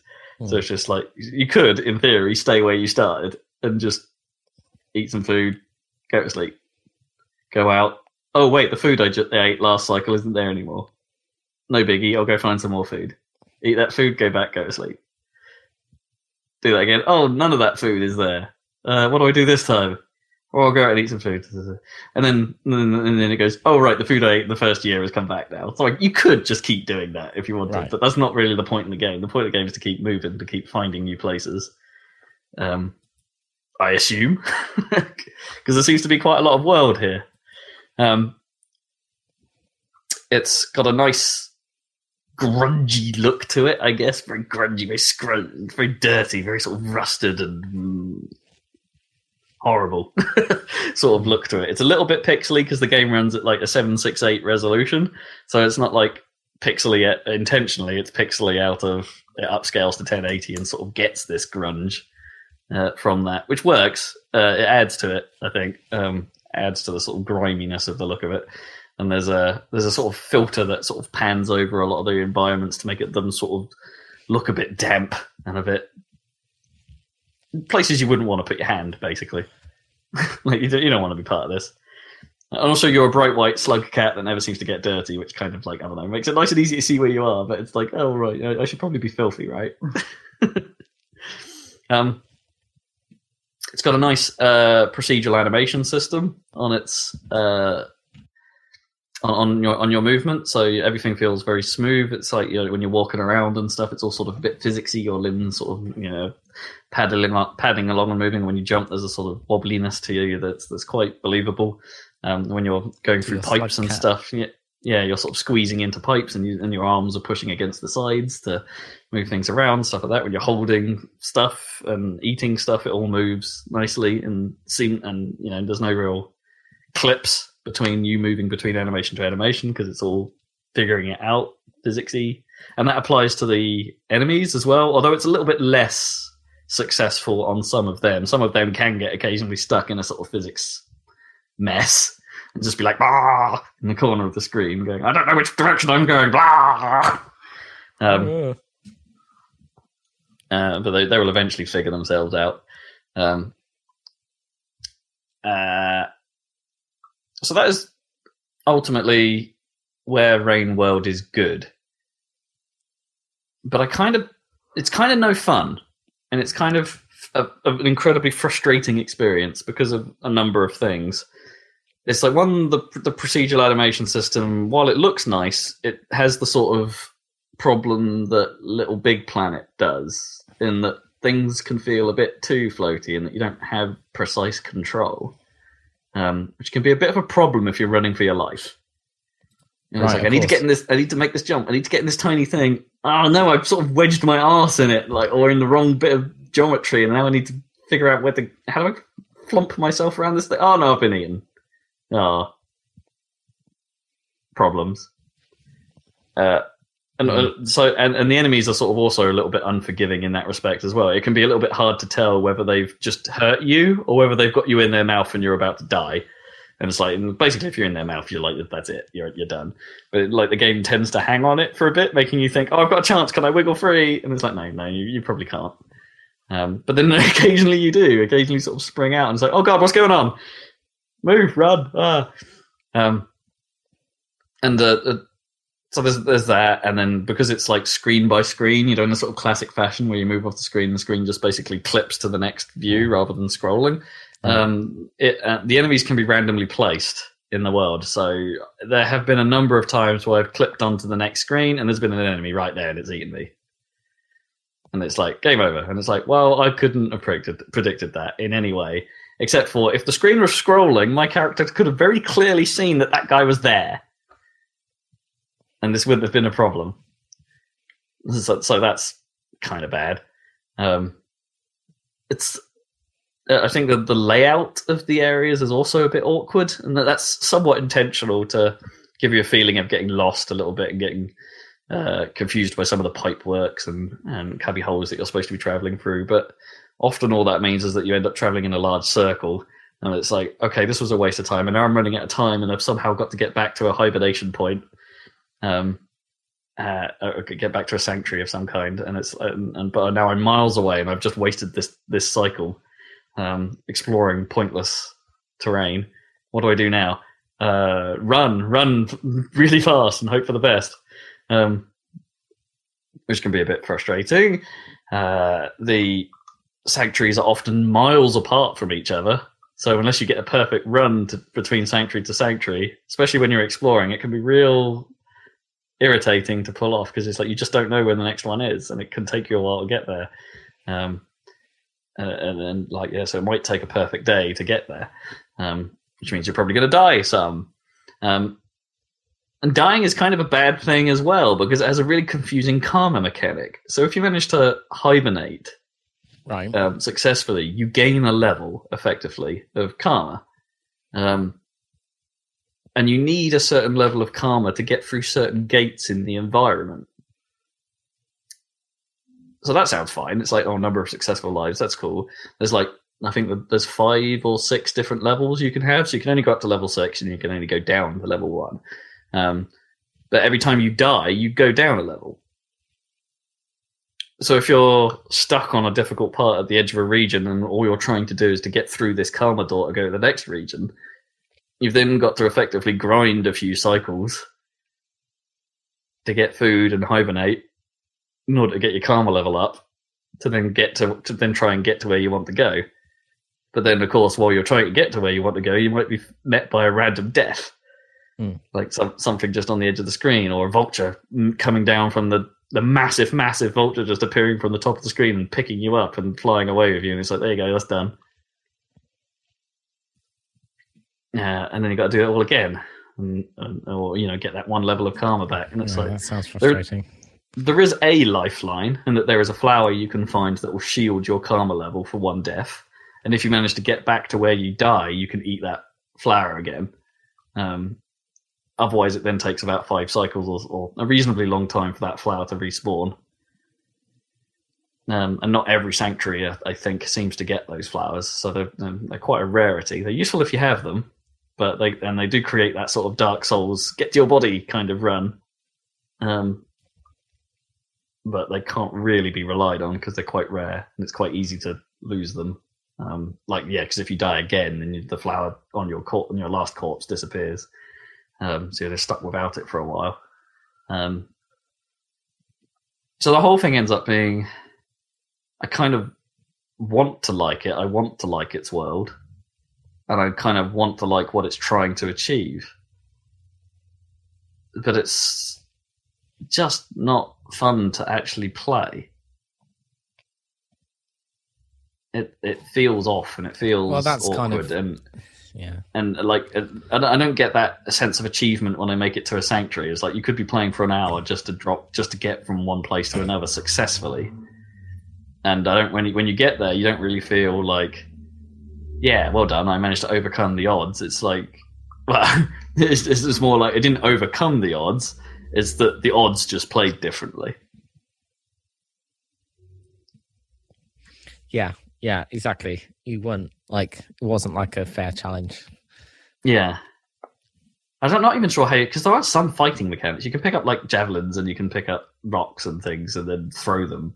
Um, confusingly, you can only throw them perfectly horizontal, so you've got no angled shots or anything like that, which I think would have helped a great deal.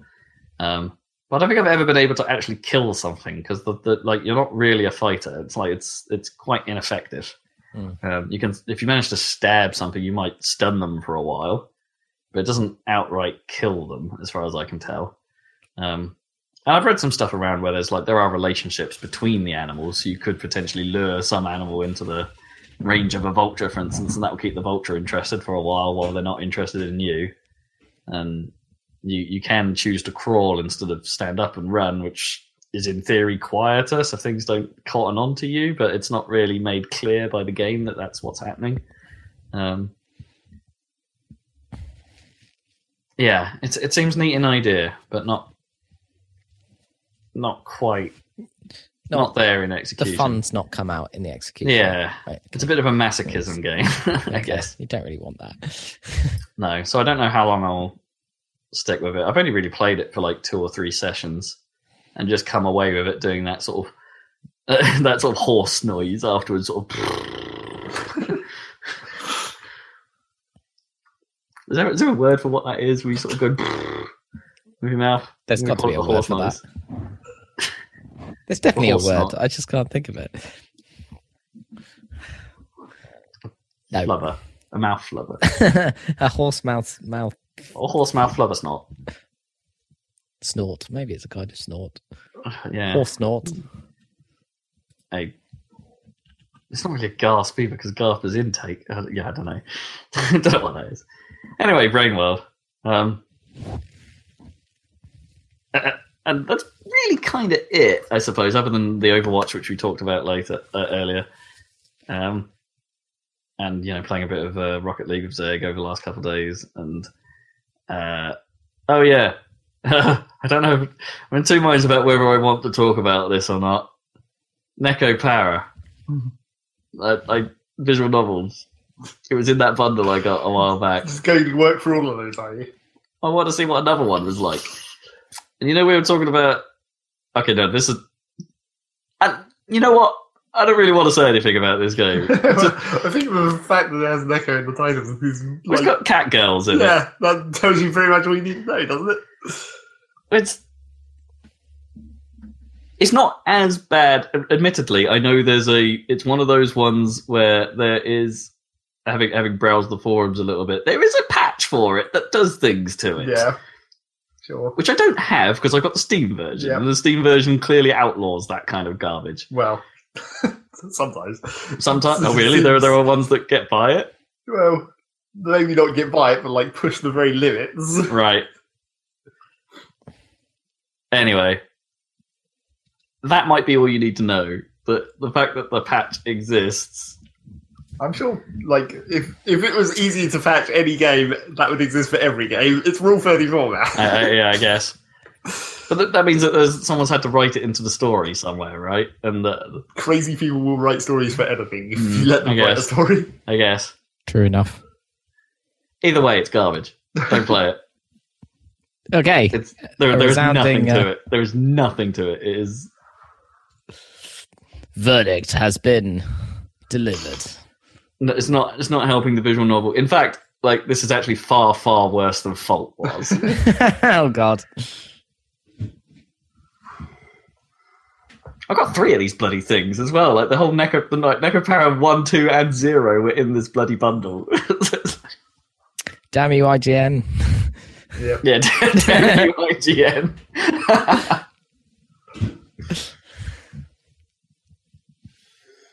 Ugh. It does that Japanese. I know. It, mm, I know I should stop talking about this, but it does that Yeah. annoying Japanese anime thing where everything thing. is cute and fluffy and nice, and then for some reason they have to drop a "oh, you're a pervert" joke in there. Yeah. It's like it's like it's but it feels so out of place. that's not. That's exactly how that always works. I know, but it's like I, I know- I know it's a Japanese thing, and that's just just how it goes. But I don't. I, it just makes me always question. It's like who's playing? Like what is this aimed at? I don't. I don't get it. Same the perverts, basically. Yeah, I guess. that's, that's their target audience. But then, but then I also don't get like if the if the game if you were playing the game without the patch, that doesn't work. Like even if you are that way inclined and you want that sort of thing from the game, It's not meant to be explicit in, in, in that unpatched version. It's not meant to be explicit. Like that's the whole thing. Is like it's meant to make you think about those things. I get I get. Uh, oh well, you reckon that the the unspoken is stronger than the Yes, probably or the unseen? It's basically just another way around censorship at a certain point. You're Yeah, like I guess. inferring things, but you're not actually allowed to. You're not actually directly saying it. Yeah. Okay, I get it. I get it. It's like putting an adult joke in a kids' film. kind of. anyway, yeah, that that'll do for me. This Oh, one's for the parents, and this one's for the perverts. we just slip that in there for the perverts in the audience. This is the boob joke. There you go. So yeah, Visual novels. So far, not a very good track record. Well, I don't know. I would have said the first one was almost surprisingly good. Yeah, well, as I'm discovering, yeah, that might have been true.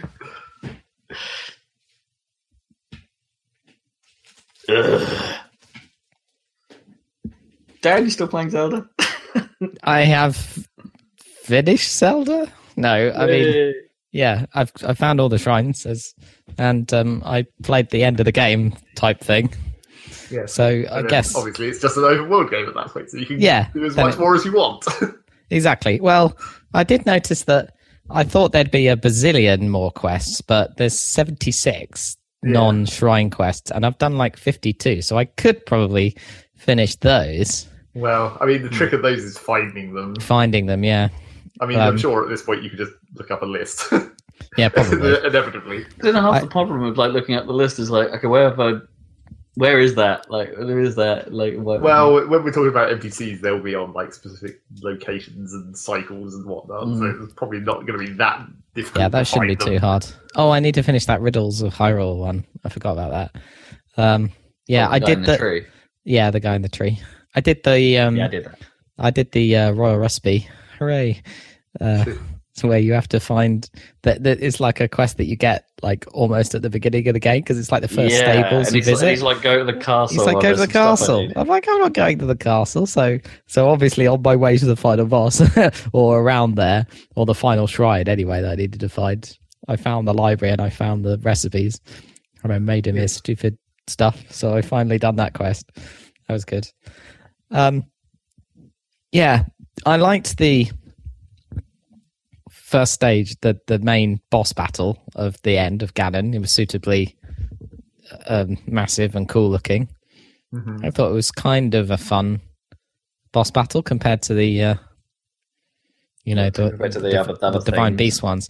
But Yeah, I was, I was a little, um, kind of thrown by the fact that the, the while the castle is huge, it's not really a dungeon in the sense of the other ones because it's not like a puzzle, a bunch of puzzles you have to solve to get to the end, like a traditional Zelda Well- dungeon. Really, you can basically like there's climb a up few to like the little minor things, isn't there? If you depending on the path you take. I mean, yeah. you can just literally just like use the gale and just fly straight out there if you want.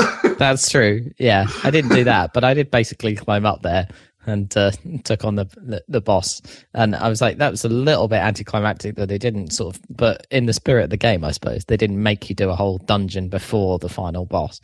Really, in that I way. mean, like really, the castle's kind of there for. I mean, it's like fifty percent lore, and then fifty Yeah. percent you can just get good weapons. yeah, you can get good stuff there. Like, yeah, obviously I found the the shield in the basement and stuff and all of that. But you could do that at any time during the game, really. It- yeah, it's just that there's hardcore bad guys in there and stuff. But uh, especially the guardian stuff on the outside, obviously those bloody Yeah. flying guardians are bastards. Although I did discover that you can stasis them and they stay they stay frozen for like three seconds, which is just about enough time to You shoot can them in the stasis any enemy, can't you? Yeah, I think so. Um, but Well, once, once you've upgraded it. once you've Yeah. upgraded it, yeah. Stasis in the aerial gun guardians it's like it's such a short stasis but it, it, it just like breaks their lock and makes them have to research for you Yeah. so you can like use it that's to Oh, just that's cool. behind covering That's Yeah. useful. that was quite useful. Um, yeah, so that was cool. And then, of course, yeah, the ending and stuff. It was all, it's all good. It doesn't. I don't know. Like, I think almost by nature, it, it, it's not like as epic as like the ending of Ocarina of Time, where it makes you do a whole dungeon, and then it makes you, and then it has all this. It doesn't have as much like story stuff going on because it's already done all that stuff. I Yeah, suppose. I Do you know what I mean? So it doesn't feel quite as like as because Ocarina is so cool, especially at the end where it has like a really um like I guess quite sickly sweet. I know it depends how you look at it, but it's like it's got quite sentimental at the end and it's got like Navi flying off into the into the light and everything and uh and then it has like oh flashback to when you first met Zelda at the start of the game and stuff. All that stuff doesn't really you know I don't know. Maybe I'm just nostalgic for that one, but I don't I think I think a lot had- a lot of the Zeldas have that, I don't they? Because Twilight Princess has the sort of whole stuff of Midna coming to coming to fruition and That's things true, like that, and there's a really long sequence there. yeah. Uh, and, and and you know, in a similar way to Navi, a goodbye sequence as well. Yeah. it's like you know, so it tugs thing. on you a little bit there. as Yeah. well, and it's So this doesn't do that as much, which was a bit of a shame, I thought. But you know, the story's okay. in the, re- so in don't the don't spoil game. it too much because No. yeah, I, I still obviously want to see that. And I, just- Yeah, I I just want to see how the Zelda thing resolves. Yeah, yeah, you get to see You that. know? That's all cool. And like, giant Ganon is really all the art direction's super cool. So all you, all of that boss stuff looks super cool, obviously, and that's all good.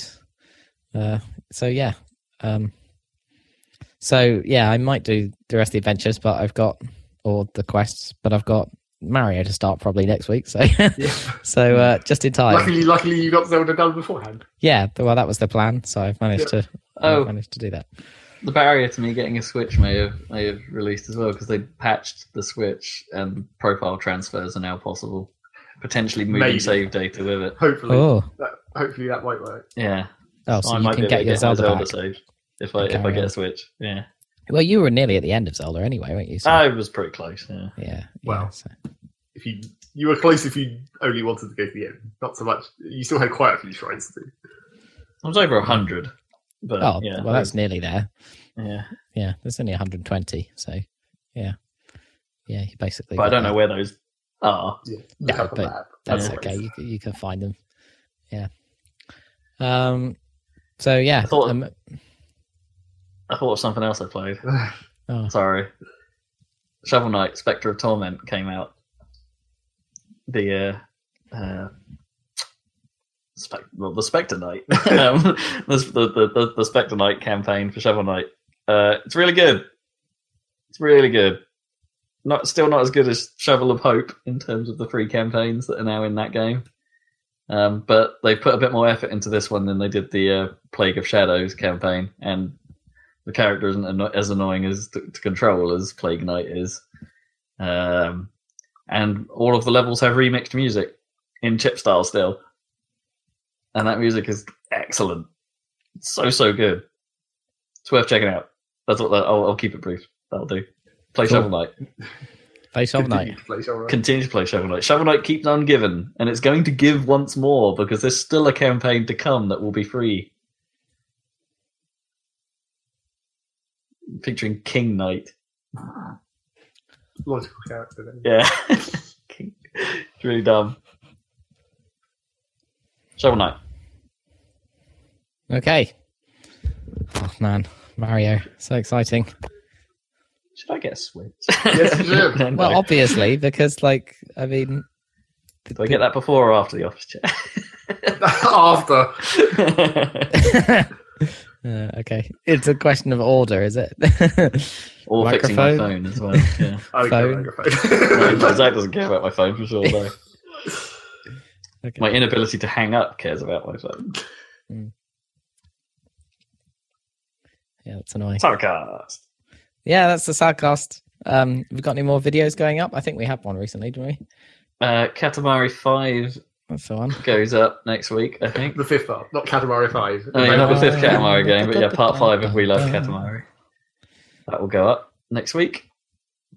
And then Sweet. I'll be uploading videos. Yeah, I might even go back to the Factorio videos that I've still got to upload.